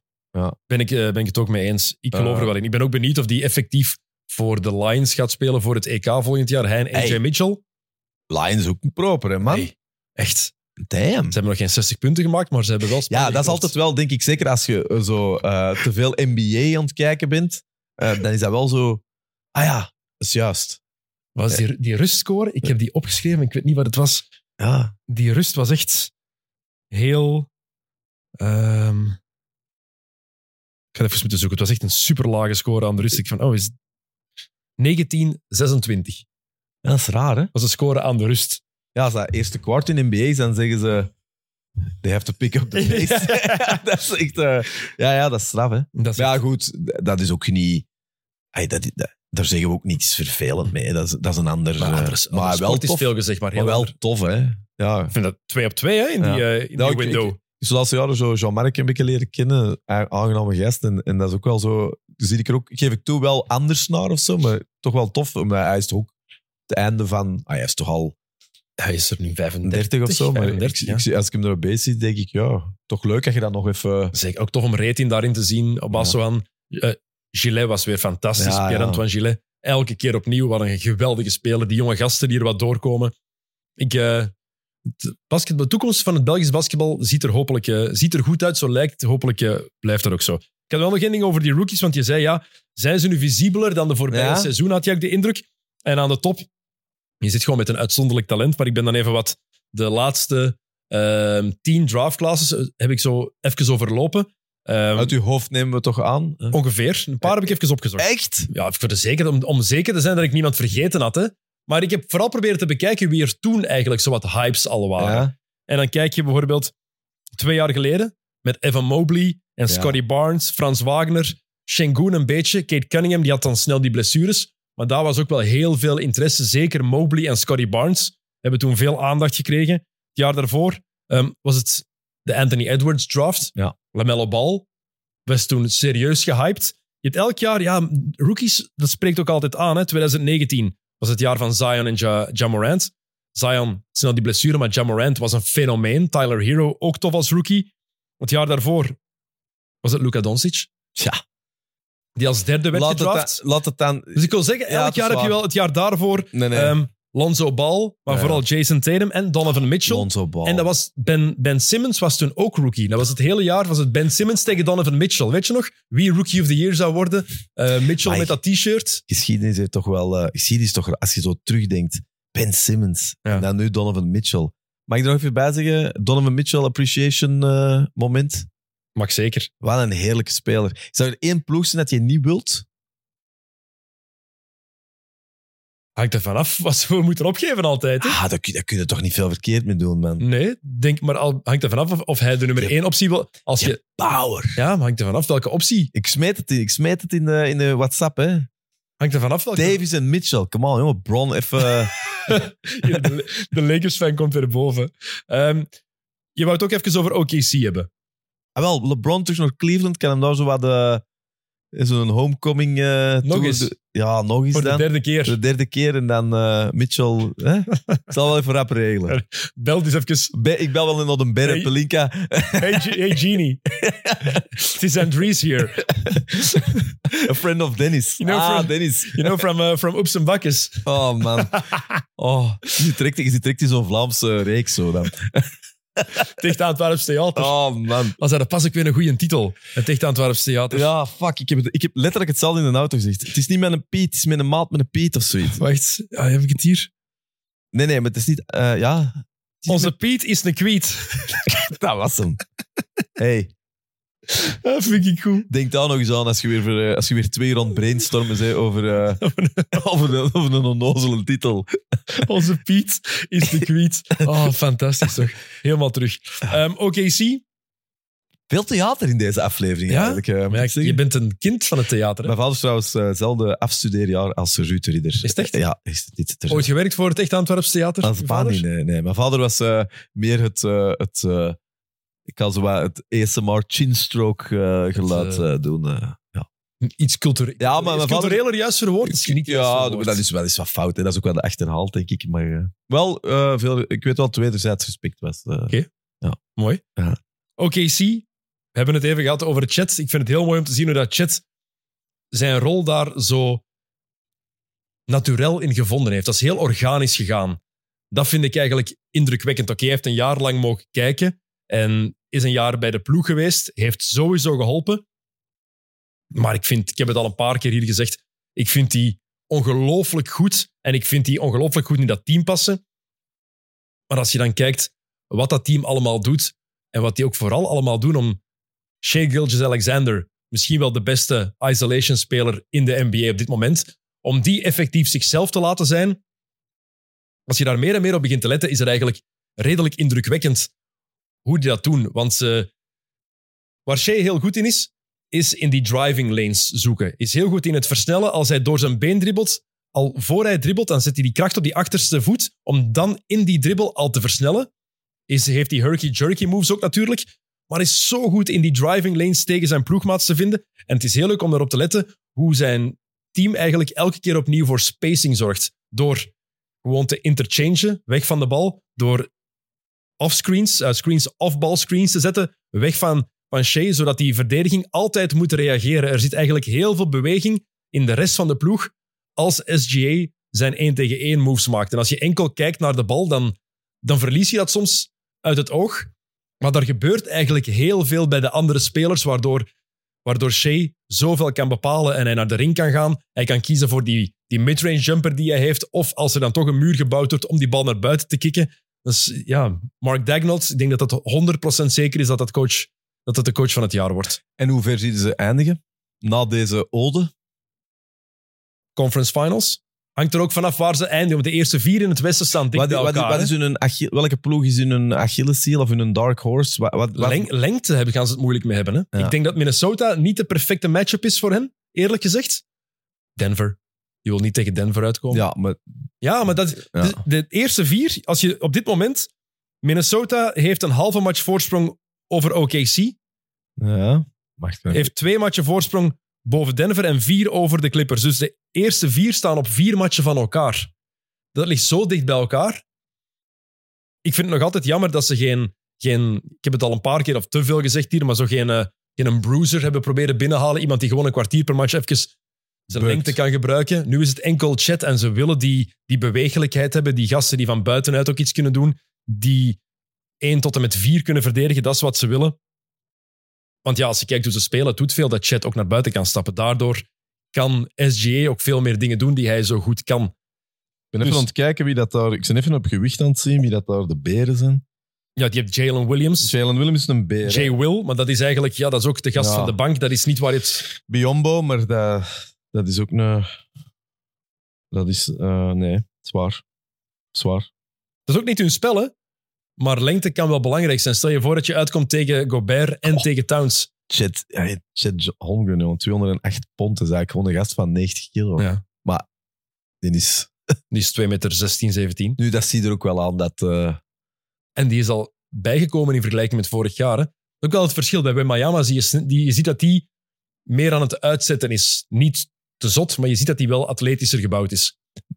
Vind ik ook wel. Ik vind trouwens wel, ik- had niet iedereen er een beetje schrik voor dat hem zo wat eh, soft, eh, te, te, te- hoe zal ik zeggen, te fragiel ging zijn. Ja. Maar voorlopig hout vasthouden, valt dat precies toch mee. Het voordeel is ook, Want krijgt hij veel slaag? hij krijgt wel wat meppen, maar ze, dat pas- passen ze wel goed aan. En het voordeel is ook, hij is zo goed in zich terug recupereren. Gobert heeft hem van de week wel op een stevige poster gezet. Oef. Gobert heeft er echt heel hard over gedunkt, over Wemby. Dat zal ook wel een klein beetje de, de hoe zal ik het zeggen? Maar zelfs, zelfs Gobert ziet er klein uit, hè? Ja. naast Ja. Wembanyama. Ja, en die ziet er nou overal groot uit. Ja. Dat is belachelijk. ja. Maar Ja. zou- daar ook niet een beetje zo de, de afkomst zijn, zo wekken van... De Franse onderling. Ik weet het niet, hoor. Ik denk, dat zou wel kunnen. Ik bedoel, voor het thuisfront van... Hallo, En gewoon onderling. Als Ja. ik tegen mijn broer speelde, ik wilde die ook pijn doen. Hè? nog altijd? Ik heb al veel te lang niet meer tegen hem gebasket. Hij is ook gewoon veel te goed voor mij. Zeker nu ik al zo lang gestopt ben. Maar dat was, eh, dat was, dat was, snel, dat was snel gedaan. Ik wist snel genoeg dat hij beter was. better on the mic, Dennis. Better on the mic. Je moet gewoon realistisch zijn. Hè? Er zijn tijden geweest dat ik hem aankon. we, zo, we hebben zo ooit eens een match tegen elkaar gespeeld. Dat was al lang geleden. Toen was hij nog maar 18. Nee, wat was toen 20, denk ik. En niet aan 25. en we hebben ieder drie keer of zo tegen elkaar aangevallen. Maar omdat we van elkaar perfect wisten wat een andere ging doen. Van ja, ik kan op iemand anders verdedigen. Van, ik kan tegen iemand anders proberen, want dat heeft geen nut meer. En waren jullie samen goed? Samen gespeeld. Nee, als Ja. jullie 3 on 3 gaan we hebben, we hebben even samen gespeeld. Hè? Eh, Niels speelde toen bij Melcelen in tweede klasse. En hij ging, het jaar daarna ging hij een half jaar in Australië wonen. En dat was toen, oh, wat was ik toen? 32 of zo. Ik, ik ging niet, ik was ook al redelijk versleten. En er is Niels bij ons komen spelen. Eh, heeft hij zeven matchen meegedaan in provinciale toen. Dus dat was met vingers in de neus. Maar het probleem was, iedereen van mijn ploeg gaf alleen maar de bal aan Niels en niemand anders. en de Niels, omdat hij dat zo vervelend vond, gaf die alleen maar passen aan mij. Dus uiteindelijk speelden wij toch met twee, met twee jongens voor een groot deel samen. Maar dat was heel plezant. We hebben, ah, ik weet, ik heb één, we hebben één een alley gedaan dat ik aan de middenlijn stond, dat ik hem zag gaan. Van ja, hier, vlieg maar, jongen. En hij vloog. En Niels kon heel... Nu niet meer. Nu is dat gedaan. Vliegen zit er niet meer in. Hij is, daar is hem te oud voor geworden. Hij is 33 nu, hè. Ja, ja. De knieken Maar zijn... samen met een 3 on 3 tegen de familie Sayed. eh, is, is er nog een derde die het erbij mag dan? Er zijn er genoeg dat erbij mogen, hè. Ja. Absoluut. Dat is plezant. We hebben een paar keer wat gedaan, ze. En waren jullie Dat goed? tof. Ja, waarschijnlijk. Oeh, hangt ervan is goed. Wij speelden ook... Het ding is, wij speelden in die, vroeger heel veel samen. We waren ook vijf, vijf jaar verschil is veel als je klein bent. Hè? Ja, dat is waar. Als ik 16 was, was hij 11. Nou, ik was uit het huis dat ik 19 was. En hij is echt beginnen groeien. Niels was op zijn 17e, ten net 17 was geworden, of 17 ging worden, was hij nog maar een meter 1,72. En een jaar later was hij een meter 5,96. Ja. En je zegt in een jaar tijd is hij ineens van een superklein ventje, die, waar je van zag, die gaat groot worden, naar echt een, een grote gast gegaan. Dat is heel snel gegaan. En dat was hij ineens Je zag dat hij goed kon basketten, maar ja, als je een meter 2,73 bent, op je 16, en je zet dan een jaar later of anderhalf jaar later een meter 96, dan, dan maakt een groot verschil. Ja. En wat je op een veld kunt doen. De zomer zo. Gasten die terugkwamen na de zomer. Dat was echt zot bij hem. We hebben echt zo foto's in 2007 dat, hij echt, zo- dat je hem naast mij ziet staan, klein ventje, het jaar daarna ineens. Ah ja, juist. Toen zei jij ineens gegroeid. ja, ja. toen waren er ineens, toen waren er ineens bij. En nog één ding over Shea trouwens. Leuk voor op te letten als je kijkt naar OKC, want dat vind ik zelf altijd tof ook. Bepaalde dingen. Eh, let op die, die driving lanes en wat ze doen, die bewegingen naast hem. Ehm, op die midrange, maar ook vooral off the dribble gooit hij 89% van zijn driepunters allemaal uit stepbacks. Ook als er geen verdediging bij staat. Dus hij gaat nooit opkomen dribbelen en gaat dan altijd nog die stepback doen. 89% daarvan uit de dribbel komen van stepbacks en daar gooit hij er 39% van binnen. Dus ook nog een heel, goeie, heel goed percentage. Vond ik wel, eh, vond ik wel eh, heel... Is dit zijn jaar? Hij is al lang, hè? Het is al lang dat ze... Dat ze Wat zijn jaren? Zijn cijfers. 31 punten per match, Ja. 6 rebounds, 6,5 assists. En hoe lang zit hij daar nog? Ik weet niet wat zijn contract is, moet ik eens kijken. Wat Het is zijn- wel al lang dat ze... Het is toch al een paar seizoenen dat hem Het is wel het eerste jaar dat ze effectief... het superster gegeven. Zo. Ja, vorig jaar was hij eh, first team All-NBA. Ja, niet wel. vergeten. Hij heeft nog een contract tot en met 26, 27. Dus hierna nog drie seizoenen. Dat Ja. hij sowieso vast ligt. Dat is niet slecht, hè? Ja. Ja. Kevin, Kevin Porter ligt daar onder contract. Ik wist zelfs niet dat hij daar zat.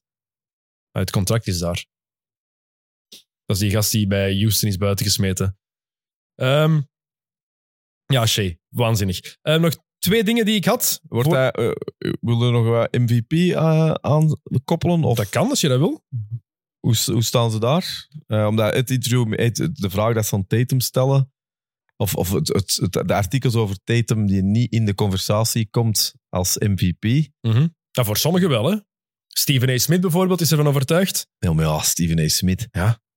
Steven A. Smith is ook de man die even ziet wat vindt iedereen en dan eh, draait hij zich om en dan begint je keihard een ander te roepen. Dat is wel een beetje waarover dat hij even betaald wordt, hè? Ja, vooral voor te roepen. te roepen. Hè?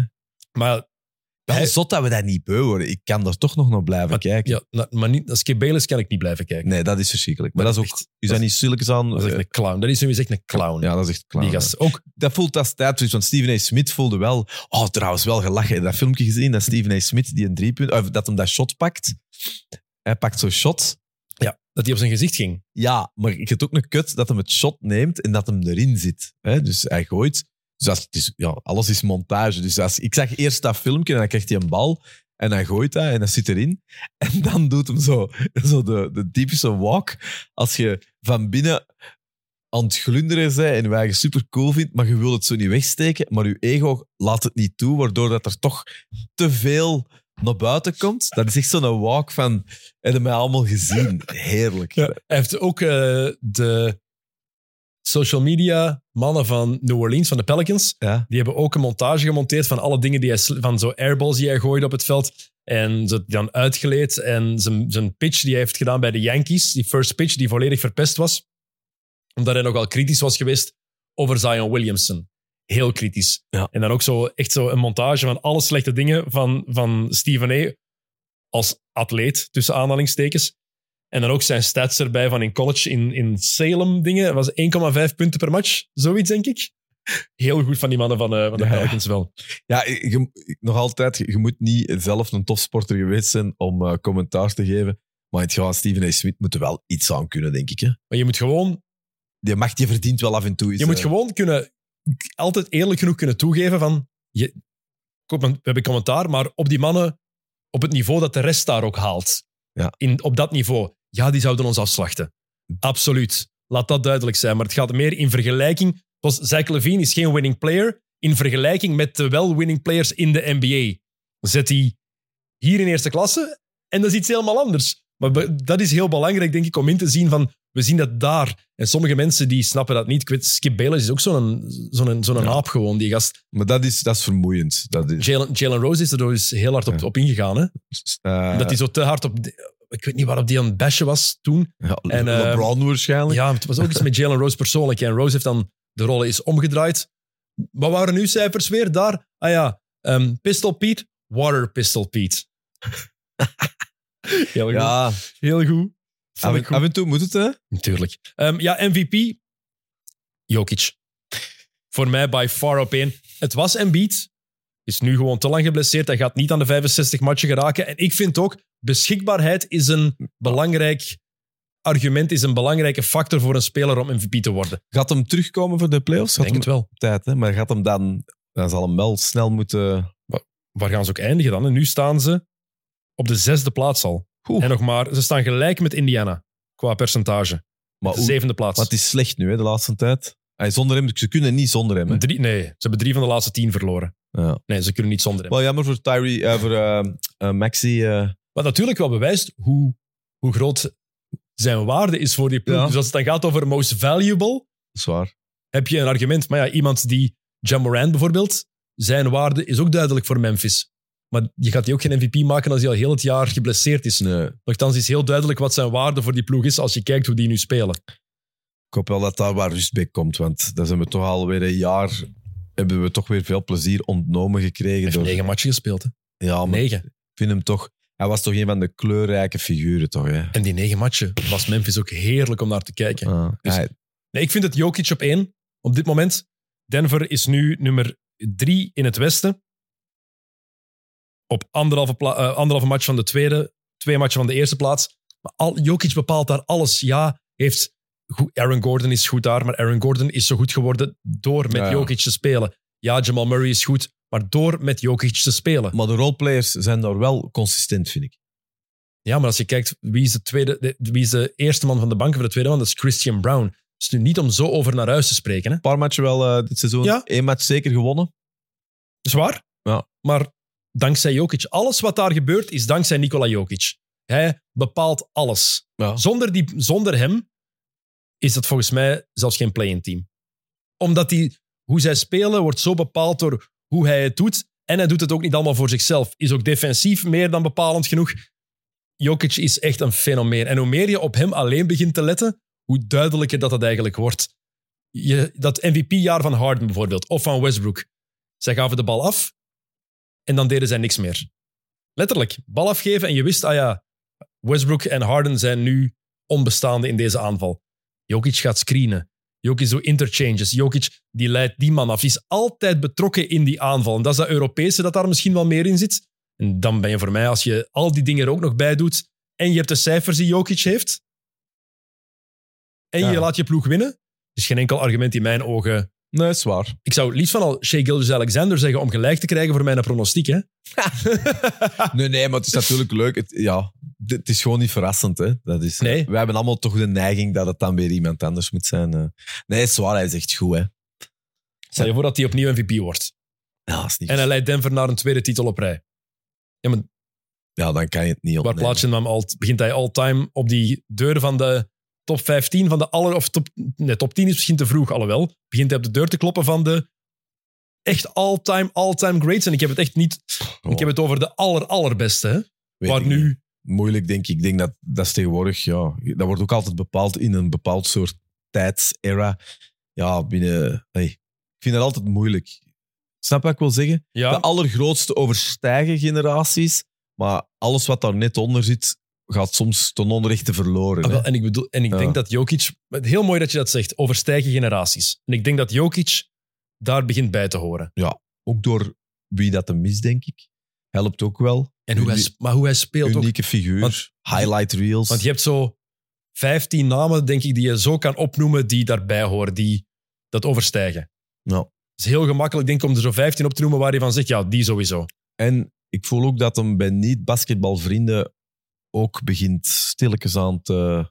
Ja? Ja. Ook door het figuur dat hij misschien ook is. Ja, omdat dat, we leven natuurlijk in een tijd van, van clipjes en zo. En dan gaat er natuurlijk niet op een of andere toppen, toffe doorsteek pas, want dat interesseert de casual niet natuurlijk. Maar ja, die, pa- die broers, die paarden, dat ongeïnteresseerd Ja. zijn, liever bij de vrienden.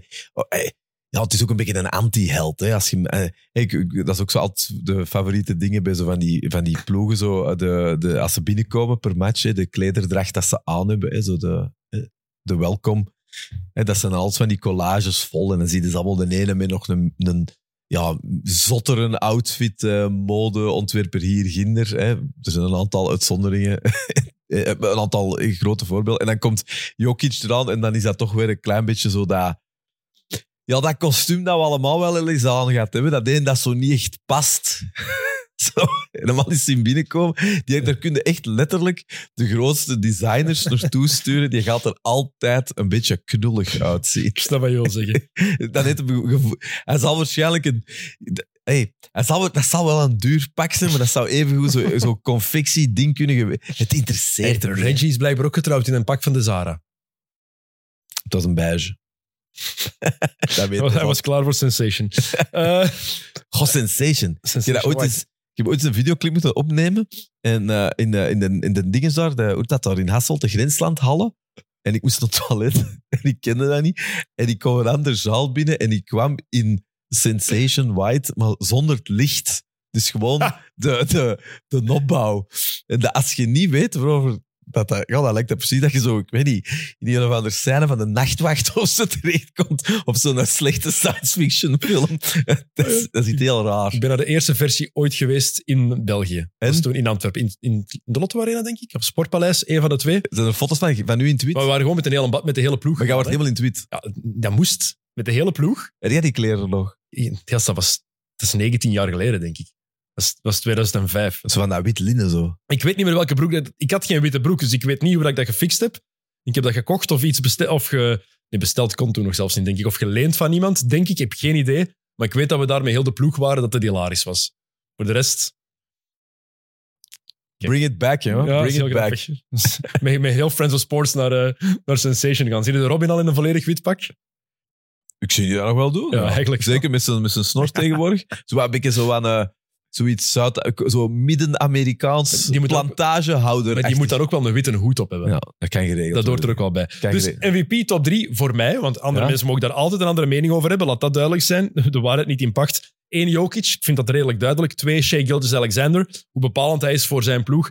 Drie Jason Tatum. Tatum, beste ploeg. Toch. To- Ja, ik krijg het zeker. toch. Ja. Be- beste speler bij de beste ploeg op dit moment. Wat als die niet winnen dit jaar? Dan ze moeten winnen.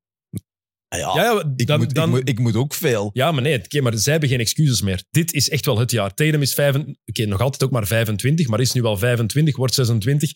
Eh, heeft al jaren meegedaan voor de overwinning. Gedraft in 17. In 18 heeft hij de conference finals gespeeld. In 20 heeft hij de conference finals gehaald. In, even denken dat ik, dat ik het juist heb, hè. Ehm, in Vorig jaar. 22 conference finals, eh, finals gehaald. In 23 conference finals. Dus dat is een winnaar, hè? Je kan, je kan zeggen van Jason Tatum wat je wil. Het is een winnaar. Heeft ook al geweldige dingen in de playoffs laten zien. 50 punten in game 7, of het game 6 daar? Die match tegen Milwaukee, die game 6 die hij volledig wint, was het 3-2 achterstaan. Heeft al fenomenale dingen laten zien in de playoffs. Heeft zijn team elke keer mee naar mooie hoogtes getild. Maar op het belangrijkste moment, de finals in 2022, was hij niet de beste speler van zijn ploeg. Is een beetje door het ijs gezakt. Het is een winnaar, maar hij moet het ultieme wel nog winnen. En dit jaar, ze hebben geen excuses. Zakken de, zijn eh, in de geschiedenis van de winnaars, eh, zijn die ooit door het ijs gezakt? Hoe bedoel je?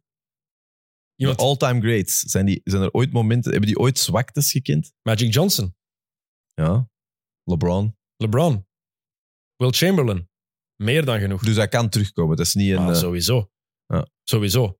LeBron heeft zijn eerste zeven jaar niks gewonnen. Hè? zwaar. En dan, Eerste acht jaar niks gewonnen. Jordan ook, hè? Eerste ze- eerste zes jaar niks gewonnen. ja, maar dan voelde, ik had nooit het gevoel dat aan Jordan lag toen. Nee, maar nee, dat is waar. Ay, dat was het meer, denk ik, dat het team rond gewoon... Maar kan je over LeBron ook zeggen, over die Cleveland-ploegen? Ik vind het één jaar niet. Eén jaar heeft hem wel toch... Ja. Wat was dat? Tegen... Te- tegen, tegen, Boston, eh, tegen, tegen het ene jaar, 2011, tegen Dallas. Ja. Dat is het jaar dat je het kan zeggen. Het, jaar, het laatste jaar ook tegen Boston, 2010, heeft hij het wat opgegeven. Maar de ploeg bij Cleveland was niet fantastisch rond hem. Bij Miami wel. was het eerste jaar natuurlijk van de Heatles. Maar je kan zo... Op zich, als je wil, kan je voor iedereen argumenten voor en tegen vinden. Ook tegen Jordan zullen er mensen zijn die daar genoeg argumenten tegen zullen kunnen vinden. Vrij zeker van. Eh, maar is er... Er is denk ik maar één all-time great die bijna altijd gewonnen heeft. Dat is Bill Russell. Hè? Voor de oude... Ja, die heeft, el- die heeft 13 jaar gespeeld, die heeft 11 titels gewonnen. ja, dus ik- Een redelijk goede het is redelijk moeilijk om beter te doen eigenlijk Ja. dan, eh, dan dat, denk ik. Jerry West heeft acht finals verloren. Is dat niet ook niet wel een andere tijd? Tuurlijk, maar het blijft wel opvallend. True. Dat is een tijd van Bill Russell ook. Het, hoort wel bij de geschiedenis, denk ik, van, eh, van de NBA. Je hebt, en je hebt zoveel mannen die all-time great zijn, die er net onder komen, die nooit gewonnen hebben. Wie wordt eh, kampioen? Denver, Nou, denk het ook tweede jaar op rij, denk ik. Zou wel mooi zijn, hè? Maar natuurlijk, Het is maar, lang geleden. Nee, het is niet lang geleden. Het is niet lang geleden. een back-to-back, Ja. eh, Golden State? Golden State. 17, 18. En dat is Ja, trouwens het argument. Als mensen zeggen, het argument waarom Tatum MVP is, beste speler van de beste ploeg. Ja, goed argument. Maar ik vind ook dat hij een geweldige ploeg rond hem heeft. Ja. Beter dan de andere MVP-kandidaten in mijn ogen. Wat dat- met alles, Drew Holiday, Derek White, Jalen Brown en Porzingis. Die vier zeker, en Horford ook nog. Maar toen Durant en Curry samen speelden, was ook de beste ploeg. Overduidelijk. En dan werd dan altijd gezegd, nee, nee, een van die twee kan nooit MVP worden, want oké, dat ik weet het, dat is uitzonderlijk. Maar als er zo'n paar zo'n goede spelers zijn, dan werd dat het argument voor beste speler van de beste ploeg mocht dan niet gebruikt worden. Dus dat vind ik dan... Waarom babbelen wij nooit over Phoenix eigenlijk? Is dat het probleem van Phoenix? Maar dat is inderdaad een heel goede vraag. Waarom babbelen wij er nooit niet over? Is het erg dat mij dat ook heel weinig interesseert, Ja. Phoenix? Ja, maar dat in, dat in, dat in, in drie supersterren, hè? Maar heb je dat gevoel ook niet? Ja, maar ik zeg het. Ja, maar, in- Ik zeg het, ik, dat is de reden dat ik het zeg. maar interesseert het jou, de, de, Suns? Uh, ik, zie, ja, ik zou het wel eens. Ik, had, ik vind het wel jammer dat ik eh, Bradley Beal, Booker, Durant, dat we daar niet zoveel.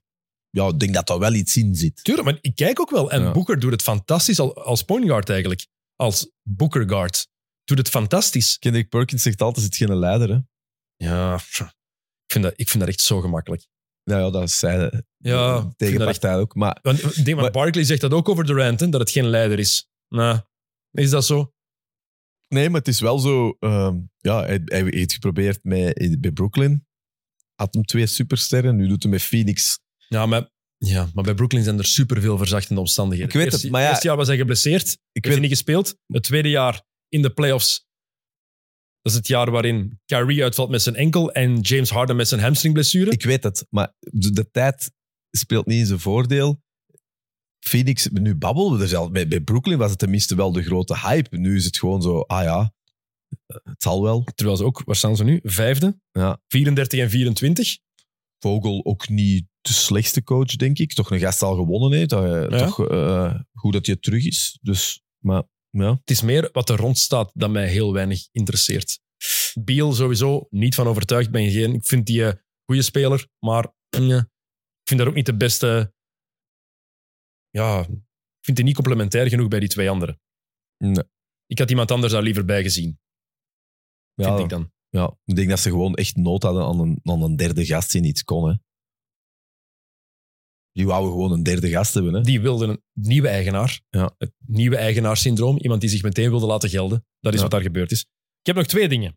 Yes. Dan ga ik laten gaan. Eerst, nieuwe branding van de Clippers gezien. Ja, ik, eh, ik moet eerlijk zeggen, ik was precies ontzien zo'n chic, eh, zo'n chic merk, de Suterhofstraat. Zo, eh. Zoek het logo op van de Seattle Mariners. ja, ja, dat heb ik gelezen. Dat ja. is hetzelfde. Ja. Hetzelfde niet, Maar maar, geef toe, hoe noemt dat? Stone Island? Het is, het is wel zoiets, hè? Ik kon er niet op komen. ik vond de shirts wel mooi.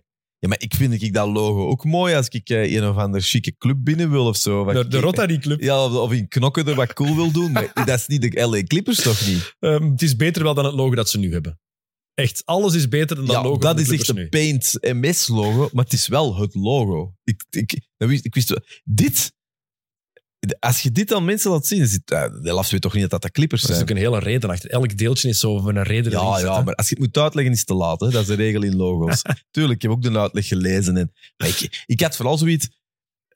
Waar je een boot met Clippers te Ik maken... moet ook eerlijk zeggen, ik heb, de- ik, heb, ik heb gezien hoeveel uitleg er was en ik heb het niet Nee, gelezen. Ik tuurlijk zeg, Oh, nee, vandaag niet. Vandaag geen goesting. Maar, maar, ja, maar weet, weet jij wat de link is met een boot? Nee. Komt niet af dat LA aan de zee ligt, hè? Waarom heette die eigenlijk de Clippers? Ah, dat weet ik niet, jij weet alles. Hey. L.A. Venice Beach is aan de zee, hè? L.A. Is groot, hè? Ik weet het, maar ik ben wel al Venice Beach geweest. Ik heb daar niet zo'n boot zien liggen of zo. Why? Eens kijken waarom... Why are... Weet je wat ik wel mooi vind? Ik ben wel fan van donkerblauw. Ik vond het donkerblauw wel heel mooi. En hun streetwear ging ook wel. Eens kijken. De Clippers, waarom is dat? Ah, wel, kijk. De Clippers got their name from fast-moving sailboats popularized in the 1800s. Voilà. Daarom. Dus heel logisch dat dat een boot is. Oké. Het zegt veel over waarom dat we sommige bijnamen ook niet weten waarom die er zijn. Hè? Allee, de Lakers. Er is geen enkel meer in LA. Maar dat is omdat dat in Minneapolis was. Oké, maar, er maar die veel. worden nu niet gerebrand. Ik, Nee. vond het geen lelijke rebranding, maar het deed me niet zoveel eigenlijk. Eh en de laatste twee dingen. Ik heb twee vragen nog voor u. Oei, oei. Eén. Is het oké dat de refs Ah ja. sponsors op hun shirts hebben? Er is een deal sinds begin februari met Emirates. ja. Want het wordt ook de Emirates NBA Cup, eh, niet meer het in-season tournament.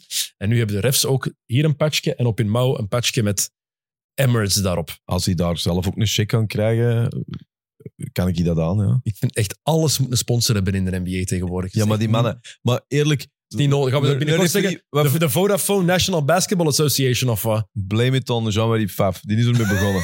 maar ik, ik wil wel zeggen... Maar scheidsrechters, wat verdienen die? Hoe weet je dat, hoe weet je dat weer wat die... Wat die Al, al die plast. Het is erg Ja, maar dat- dat, ja, maar dat, nee, maar dat is echt waar. Die- Eh? dat, dat, is, dat, is, dat is geen grap. Hè. Dat, dat is ook een van zijn... Oh. Dat is ook jammer dat hem dat niet gedaan heeft. Als hem dat gepatenteerd had, de, de shirt, de kraagreclame. Eh, zal hadden waarschijnlijk meer mee verdiend dan met de, de kraagreclame ja, zelf. natuurlijk. Die man was visionair als het ging over zichzelf. Maar is ook... eh, We lachen ermee, maar dat is echt waar. Eh, ik vind dat niet zo erg, nee. Ik vind zeker als, als ze meer verdienen. Scheidsrechters moeten meer krijgen dan. Als ze beter doen dan wat ze dit jaar laten zien. Ja, maar Dit- dat zijn, dit- dat zijn dit- twee discussies. Dat dit jaar moeten ze minder krijgen. Ja, maar dan zullen we wel heel, Kom, heel hard. als, ik, als een NBA-speler 5% van zijn shots binnengooit... Ik ben even heel kort door de bocht aan het gaan. Hè. 5% van zijn shots binnengooit gaat hem ook een slechter contract krijgen. Ja, Oké. Ik vind dit jaar, het is echt schandalig. Ja.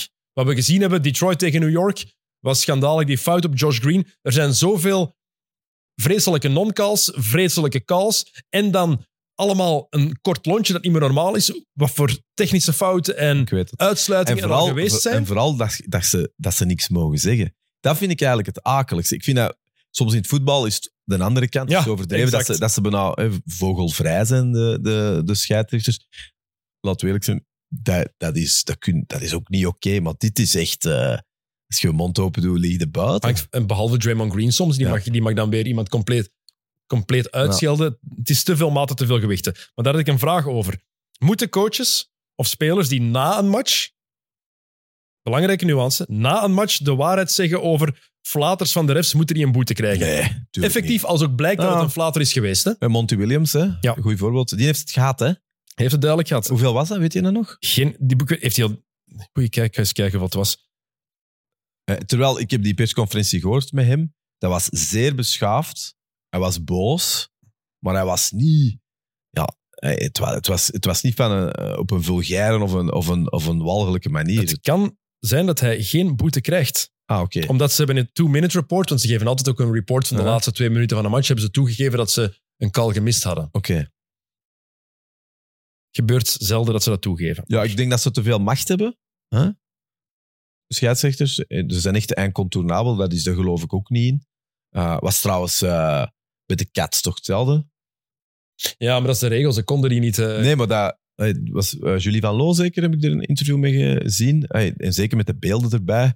Ja, dat was wel een zure, hè? Dat is gewoon heel slecht gedaan. Ja. Ik stond in, Maar dat is toch een zure? ik, ja, ik stond in dezelfde lijn. Het is onbegrijpelijk dat ze dat met twee niet gezien hebben. niet gezien hebben. Maar daar konden ze het niet terugnemen. Ja. Dat is heel simpel. Maar nee, onbegrijpelijk. Ja. Dat ze dat maar het is zien. inderdaad niet hetzelfde, ik geef toe. Maar het is, het is, nee, maar het is wel, je wordt voor betaald voor je, je job. Langs de andere kant, menselijke fouten... Hey, eh, zo'n call is voor mij hetzelfde als een volledig open layup missen.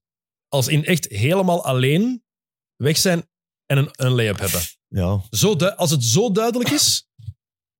Laatste was gewoon een voetbaltackle? In, in, eh, in Detroit tegen, tegen New York. Dat is gewoon effectief een voetbaltackle, ja. En de scheidsrechter stond, die stond dichterbij als ik nu bij jou zit. ja, dat was wel een Ja, straf, ja. Even toch één Ik vond dat- wel dat dat... Ik, want ik heb, die, ik heb dat alleen in, in, eh, in herhaling gezien, eh, de tackle daar. maar ik had de indruk... Maar ik heb waarschijnlijk gezegd, ik vond dat ze precies ook niet zo zot werden.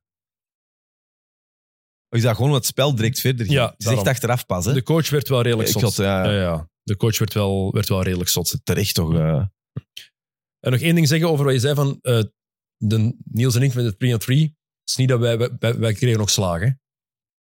Die hebben alle matchen gewonnen. Hè? Want je hebt er toch veel wel gewonnen. ons geamuseerd, maar het is niet dat we incontournabele waren. De broers waren... Goeie, goeie basketters in Antwerpen, hè? Ik weet het. Heel goede basketters in Antwerpen. Er waren sommige ploegjes waar je echt niet tegen wou spelen. Heel veel goede basketters in Antwerpen. Dat duidelijk zijn. En voordat de mensen denken, "Oh, fuck die een dikke nek. ik kan er nooit van mijn eigen zeggen dat... eh, Zo de allerlaatste nooit. minuut zo even toch nog even zeggen. ja, ik, maar Disclaimer. eh, nooit, van, mez- nooit van mezelf zeggen. Gelukkig, je weet ook, zelf relativeren is misschien wel een van de belangrijkste dingen dat je kunt doen. En zeker als het gaat over sport, zeker omdat wij in een positie zijn ontkomen, dat wij ook mensen tegenkomen die dat echt kunnen. Ja, ja. Wil je nu zeggen dat ik niet kon, wil je nu zeggen dat Ja, ik niet kon dat, is toch, dat is toch een beetje... Ik bedoel, je weet goed genoeg, dat, dat is wel een algemeen advies voor iedereen die, zoals alle man wel eens in de jeugdreeksen een eerste ploeg heeft gehaald. Als je dan in een positie komt dat je een echte professional... eh verveelt je niet te lang met je verhaal over wat jij gedaan hebt. Mijn eerste selectie voor de nationale ploeg? He doesn't care. Nobody cares. en eigenlijk zelf ook niet. Ik vind dat heel tof. ja, Later dan de kinderen, kleinkinderen. Hey, ja, maar vooral zo, ja, ik was ook goed. Ja, nooit zeggen. Nooit zeggen. Nooit zeggen. Je denkt bij zichzelf, als jij goed wordt, had ik dat wel geweten. Ja. Dat was ik u tegen. Is iemand anders dat over... Want ik was vorig jaar had ik een eh Belgasport gemaakt over Racing Mechelen. Ja, ja, een goeie. Een goeie. Dank u. Was heel tof. Eh, als- ik Gewel- ga even- hele, hele goede regisseur trouwens. Lievende Wispelaar. Heel belangrijk. Als je dat nog niet gezien hebt, en zeker de mensen van mijn leeftijd, die zo Sportweekend en Rick Samai en, en de Strules generatie, het, het legendarische Mhm. Ronnie Bayer, dat waren echt, zeker in het pre-internet, dat waren namen die je alleen binnenkreeg dankzij Sportweekend. ja, dat is hè. waar. Ik vond dat wel tof. Voor mij was dat ook een beetje nostalgie. Ik vind er zelf heel blij om wat het geworden is, inderdaad. En ook goed om eens even te zeggen hoe een fantastische ploeg dat, dat was. Ah ja, jong. Legends. Legends, absoluut. Maar ik weet, we hadden een interview met Lucia van Kerschaver. Ook eh, die ik al jaren kende ook van... Ik ben altijd naar zijn kampen geweest. En ik was iets later dan de rest van de crew. Maar ja, Is je even karikaturaal in het echt dan dat je... heel speciale mens. Ja, maar ik bedoel dat Eh, goed, hè? Ja, ja, I, I love him. Maar er waren altijd geweldige uitspraken op de basketbalkampen. Ehm, die elk jaar ook terugkwamen. Over, natuurlijk als kind, hè, je bleef al langer op. You can't stay up with the owls and fly with the eagles. Elk jaar kwam dat opnieuw terug, waren heel veel van die uitspraken. Vooral de uitspraak is belangrijk. Ja, ja. Op, met zo'n West-Vlaams Engels, Ja. fantastisch. Maar ik was dan Ook iets- altijd wat roepen, want die mannen zijn dan gewoon om altijd te roepen. Moest ook, want het was buiten voor, voor, voor 300 man, Ja. ook was. Maar ik was wel later, logisch, want ja, de cameraploeg moet dat eerst opstellen, alles. En ik, ik kan niks doen dan. En ik kwam aan, te laat, Dennis! Baf, ik klop tegen, mijn- tegen mijn borst. Van Kers is redelijk, eh, redelijk hard op dat vlak. Ik ben ja, coach, maar eh, zwart. En dan had de, ineens kwam een regisseur, ja, hij had gezegd dat jij vroeger blijkbaar goed kon basketten. En dan dacht ik, ah, als die dat zegt over mij, dat vind ik tof. Dat is wel schoon. Dat hè? vind ik tof. Dat die, dat, die, dat die een mens dat zegt, dan moet ik het zelf nooit zeggen. Maar als die gast dat denkt, zo'n legend, dat ik ooit toch iets goed heb laten zien. Ooit. Wie twijfelde eraan, Dennis? Wie twijfelde eraan? ik heb het in uw ogen Nee, gezien. absoluut, absoluut niet. Oké, eh Andries, het was plezant. Zeker. Heel plezant. Ik kom hier altijd graag wat eh, de dode momenten opvullen. Ik, eh, dode momenten. Wij, vaste waarden in, Ik in weet onze, het, in maar ik- maar dit zijn wel de weken... Mag ik dat wel zeggen? Dit zijn wel de weken. Het gaat beginnen, hè? Ja, ja, het is, Dit, dit is transitie. het is wacht. Nu wil je gewoon weten wie Ja. de play-in haalt Ja. en wie niet. En wie de number one, number one seed wordt. Wie tegen wie uitkomt. Ja. Maar het is vooral wachten wanneer beginnen die playoffs. Stilte voor de storm. Ja, het is echt- Maar dat is ook goed, hè? Absoluut. Ik kijk er wel naar uit. Ik, ook. Ik, eh, Heel veel goesting in. Ja. Heel veel goesting in. Oké, eh, Andries, bedankt om af te komen. Ehm, anytime. ik weet niet of er volgende week een aflevering gaat zijn. Het is redelijk druk volgende week, dus ik hoop dat ik er ook eentje tussen eh, geworsteld krijg. Anders is het voor, voor de week daarna of zo. Maar we proberen er één te maken, want er gebeurt meer dan genoeg in de NBA. Op zijn bakkes komt er wel volgende week. Belangrijk.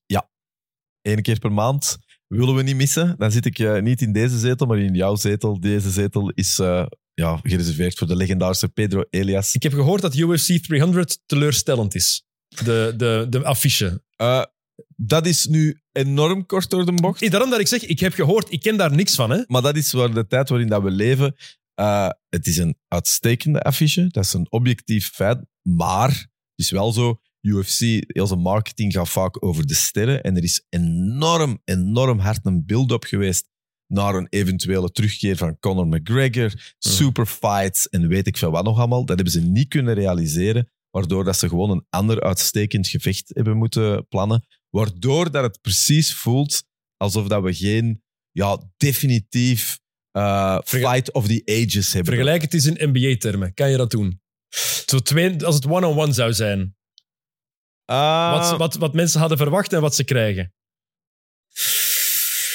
eh, Sorry, is ja. on the spot. Ik Nee, nee, het. nee, het is niet on the spot. Het is eh, alsof dat bijvoorbeeld alle de conference finals en de rondes epische wedstrijden zijn. En dat je dan toch, eh, ja, dat het toch een sweep dan zou zijn in de finale. Zo. Dat gevoel zou je een beetje kunnen hebben. Zo. Het, is, ja, het, is, het voelt, het is moeilijk te vergelijken. Het is eigenlijk geen goede vergelijking. Het voelt gewoon als, omdat de NBA is dan nog anders. Eh, er is iets beloofd dat niet is uitgekomen. Maar daarom wil dat niet zeggen dat wat je gekregen hebt niet goed is. Het was meer, je, hoopte op Ja, vorig de verwachtingen lagen Je hoopte vorig jaar bijvoorbeeld Kawhi Leonard tegen Kevin Durant, Ja, maar je kreeg Devin Booker tegen Paul George. voilà. Is dat een goede vergelijking? Ja, terwijl dat, dat ook een heel Ja, mooie daarom. matchup is. Maar er zat iets... Ja, de, de UFC is heel hard gebouwd op marketing, op gevoel. Ze, ze moeten daar ook... Dat is, het Conor McGregor-fenomeen is dat zijn mensen die nooit kijken, hè, maar dan komen ze buiten. En daar hebben ze met UFC 300 niet. Er is heel weinig... eh, er zijn iets te weinig namen op die de casuals ook eh, gaan eh, leuk vinden. Maar het is wel heel goed. Het zijn wel fantastische gevechten. Alright. Goed. Volgende week op zijn bakkes. Dat is er wel zeker. We gingen het niet te lang maken, maar kijk, altijd. Altijd trappen in dezelfde val. Bedankt om te kijken, bedankt om te luisteren. Tot de volgende keer. Salut.